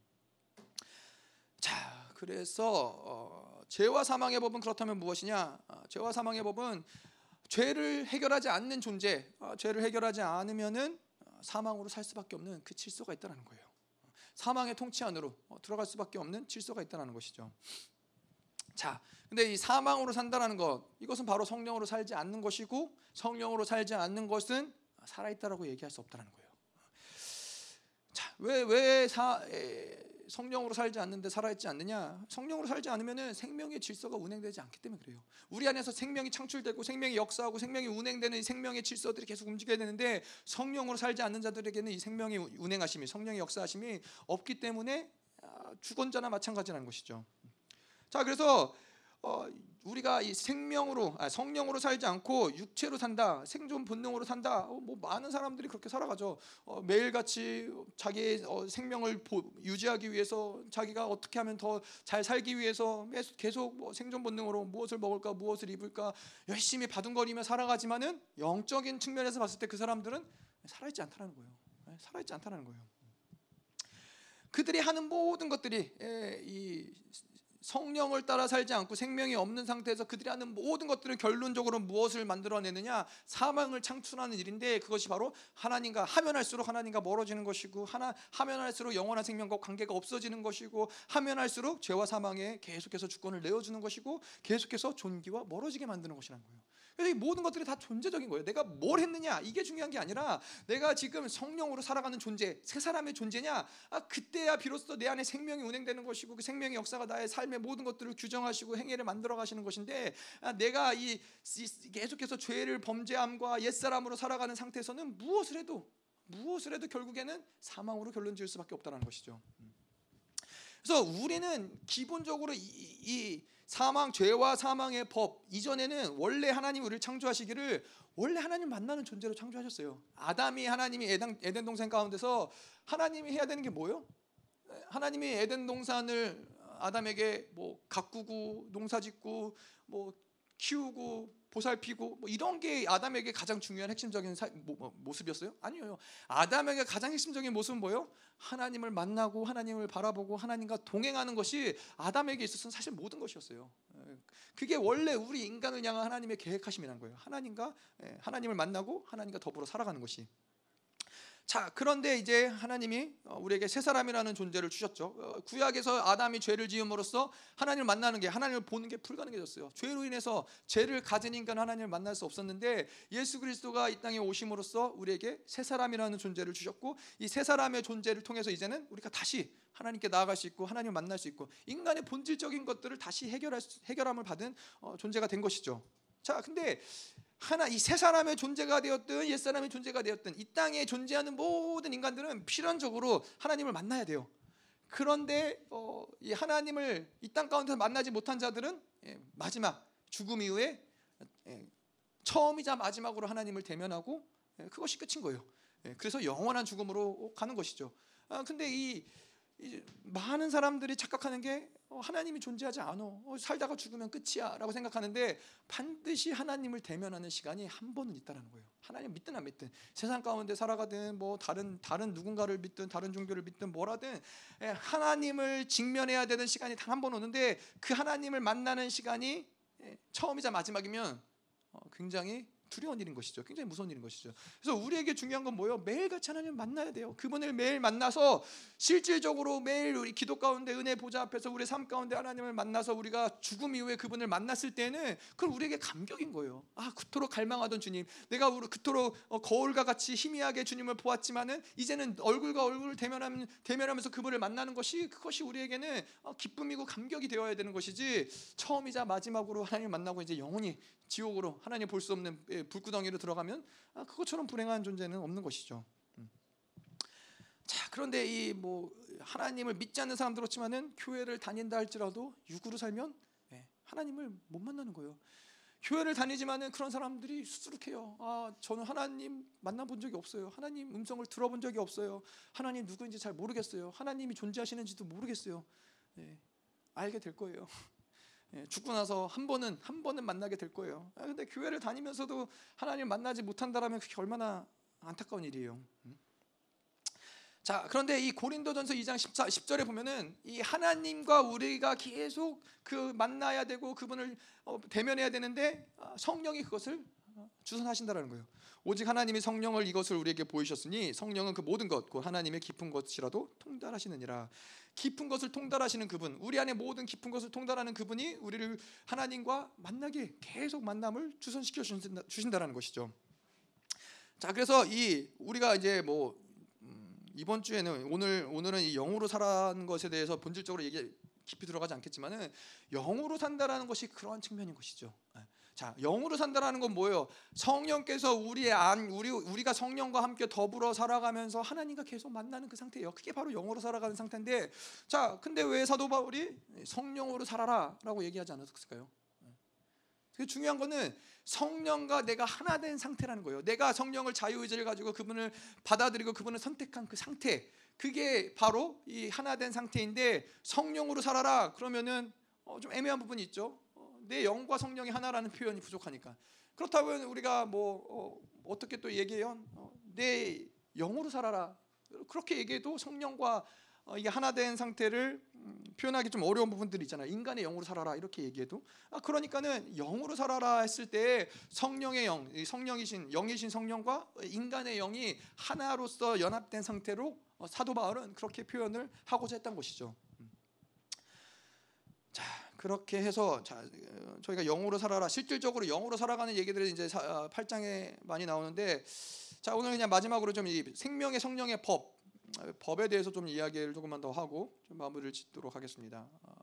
어, 생명의 성령의 우리가 계속해서 이야기했지만은 생명의 성령의 법으로 살아가는 자들은 사망의 질서와는 상관이 없이 살아가는 자들이라는 거예요. 이 모든 세, 존재하는 모든 것들이 세상에 존재하는 모든 것, 바벨론의 모든 시스템들, 세상에 돌아가는 모든 원리들, 이 모든 것들은 다 사망의 질서 가운데 살아가는 거예요. 그래서 우리가 이 청결한 마음을 이야기하면서도 그랬지만은 여러분 이 세상의 것들을 계속 받아들이잖아요. 뭐 세상의 음악, 세상의 영화, 뭐 세상의 문화, 세상의 뭐 이런 어떤 사상들, 생각들 이런 건 다 뭘 받아들이는 거예요? 그냥 세상을 받아들이는 게 아니라 사망의 통치 안에서 사망의 영향력들을 계속 받아들이는 거예요. 그러니까 그 영향력들을 계속 받아들이니까 내 영이 하나 이 온전하게 생명력으로 역사하는데 제한이 될 수밖에 없다라는 거예요. 사망의 영향력을 계속 받아들이니까는 하나님을 만나고 하나님 주시는 것들을 받아들이 청결한 마음을 유지하는 게 계속 어려워지는 부분들이 세상에서 아무리 좋은 것이라 할지라도 하나님과 관계없는 세상의 것들은 생명의 역사가 아니라 사망의 질서 안에서 나오는 것들이라는 것이죠. 음. 자, 그래서 이 어, 우리에게 이 중요한 것은 무엇이냐? 아, 예수 그리스도가 이 땅에 오심으로써 사망의 권세를 완전히 깨뜨리셨고 우리는 더 이상 이 세상의 것들을 가지고 살아갈 이유가 없는 존재들이라는 거예요. 자, 더 이상 우리는 이 생존 본능에 매여 이 땅 가운데 종로로 타는 자들이 아니라는 거예요. 우리가 이 다가올 인생에 대해서 불안해할 필요, 필요도 없는 존재들이고 예, 과거의 우리의 어떠함들에 대해서 후회하거나 예, 그것을 회상하며 그냥 그것에 아, 나는 현재를 도피하거나 회피하거나 그럴 필요가 없는 존재들이라는 거예요. 이 생명의 성령의 법인 법으로 살아가는 존재들은 어떤 존재들이냐면은 계속 지금 다가오시는 하나님을 계속 받아들이면서 그 생명력으로 충만하여서 생명의 교류가 그분 계속 이루어지는. 그래서 이러한 생명의 성령의 법 아래 살아가는 존재들에게는 가장 중요한 건 뭐예요? 물론 물론 미래가 중요하죠.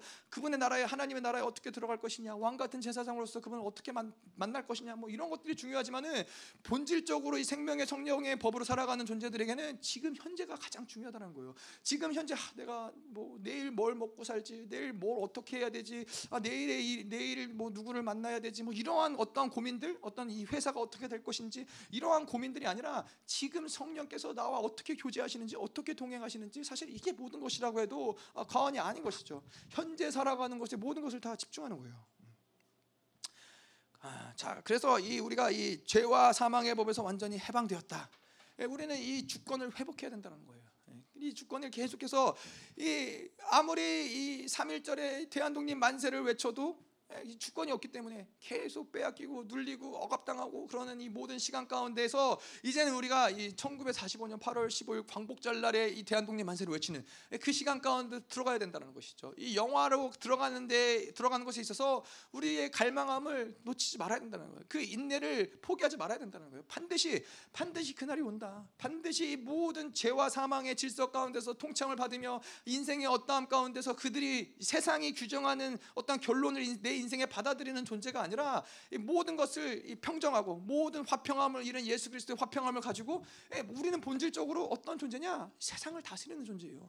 세상의 모든 것들을 하나님의 나라의 질서로 통치하고 다스리는 하나님의 대변자들, 대변자와 같은 존재들인데 세상의 질서 가운데 눌리고 살아갈 존재들이 아닌 것이죠. 이 주권을 이제는 회복하는 것을 갈망해야 되는 것이죠. 하나님 이제 내가 이 하나님의 나라의 주권을 가지고 이 땅을 다스리고 이 땅을 통치하고 나의 모든 예, 매일매일 살아가는 가운데 옛사 람의 선택들을 완전히 다 어, 짓밟을 수 있고 그들의 선택들을 받아들이지 않으며 계속 하나님의 것들만 선택하고 살아갈 수 있는 그 주권이 이제는 회복될 줄 믿습니다. 아멘. 자, 우리 오늘 좀 말씀을 가지고 좀 기도할 텐데요. 자, 그렇습니다. 하나님 오늘 우리가 이 어, 모든 이 내면의 치열한 영적 전쟁의 상태를 넘어서서 이제 이 해방 이제 이 영화로움에 들어가는 그 사도 바울의 고백을 했던 것처럼 그리스도 안에 있는 자에게는 결코 정죄함이 없다. 하나님 우리는 더 이상 죄의 문제를 가지고 살아가는 존재들이 아닙니다. 혹시 죄의 문제, 세상의 어떠함들, 사망의 통치, 하나님 사망이 우리에게 협박하는 모든 것들을 하나님 눌리고 빼앗기고 하나님 그것에 정죄감에 당하고 하나님 이러한 존재들이 아닌 것들을 주님 포기하여 주시옵소서. 하나님 오늘도 우리가 계속해서 이 영화로움을 다 영화로움까지 들어가는 데 있어서 이 경주를 멈추지 않기를 원합니다. 매일매일 같이 하나님 이 신실하게 당신의 우리의 인도하심을 따라 이제 하나님 그리스도 안에 있는 자들에게는 결코 정죄함이 없느니라. 사망의 통치가 이제는 완전히 끝났노라. 모든 죄의 통치가 이제는 완전히 다 끝났노라. 하나님 이것을 선포하며 주님 나아갑니다 하나님. 우리의 모든 내면의 갈등들 내면의 하나님 이 모든 전쟁들을 하나님 계속 승리하게 하시옵소서. 하루하루 계속 승리하며 나아갈 때마다 해방의 날이 멀지 않았음을 모든 죄에서 자유케 되는 날들이 멀지 않았음을 이제 내가 하나님의 사랑하는 그 마음대로 하나님 우리가 주님과 함께 살아가는 것이 결코 제한 받지 않는 그 시간까지도 하나님 우리를 인도해 가시옵소서 하나님. 우리를 이끌시옵소서 하나님. 더 하나님 강력하게 하나님 이제 역사하셔서. 그리스도 안에 있는 자들에게는 결코 정죄함이 없느니라. 더 하나님 모든 정죄의 소리들 모든 육신의 소리들 모든 세상의 소리들 이제 완전히 다 따라갈지어다 더 강력하게 하나님 사랑의 하나님 감사합니다. 하나님 그렇습니다. 오늘도 우리가 주님께 나와 승리하신 주님을 바라보는 그런 존재로 우리를 불러주심을 주님 감사드립니다. 때론 우리가 넘어지나 때론 우리는 실패하나 하나님 당신께서는 이것마저도 너희가 거룩해지는 과정이라 내가 너희를 그 과정을 통과하게 하면 너 나를 닮은 거룩한 자로 영화로운 자로 만들기 위함이라. 하나님 당신이 우리를 인도하심을 결코 의심치 않게 하여 주시옵소서. 하나님 이 모든 죄의 문제를 해결한 존재들은 하나님 죄로 인하여 고통받지 않습니다. 우리가 죄로 인하여 갈등하고 죄로 인하여 싸우는 모든 것들은 더 큰 영광을 위하여 당신을 닮아가는 그 시간을 위하여 영화로운 그 온전한 그 영광을 위하여 나아가는 시간임을 보게 하여 주시고 하나님 결코 절망하지 않게 하시옵소서. 결코 포기하지 않게 하여 주시옵소서. 당신이 모든 것을 가장 아름답게 가장 영화롭게 이끌어 가실 것을 하나님 우리가 믿나이다. 하나님 오늘도 귀한 예물을 가지고 주님께 나옵니다. 하나님 예물이 드려지는 모든 손길 위에 하나님 이제는 생명의 성령의 법이 우리의 모든 삶 구석구석을 주관하는 것들을 경험하게 하여 주시옵소서. 이 사, 예물이 사용되는 모든 곳곳마다 하나님의 영광이 드러나게 하시고 이제 죄와 사망의 법이 완전히 끊어지는 역사들을 하나님 예물을 통하여서 주님 만들어 가시옵소서. 이제는 교회 머리 대신 우리 구주 예수 그리스도의 은혜와 아버지 하나님의 끝없는 사랑과 성령 하나님의 내주 교통 위로 충만케 하신 역사가 오늘도 죄와 사망의 법을 성령의 생명의 법으로 하나님 모든 것을 아, 주권을 회복하기로 결단하는 사랑하는 성도들과 그 가정과 직장과 자녀와 기업과 비전 위에 이 나라 민족과 전 세계에 파송된 사랑하는 선교사들과 생명사역과 열방교회 위에 이제로부터 영원토록 함께 있을지어다.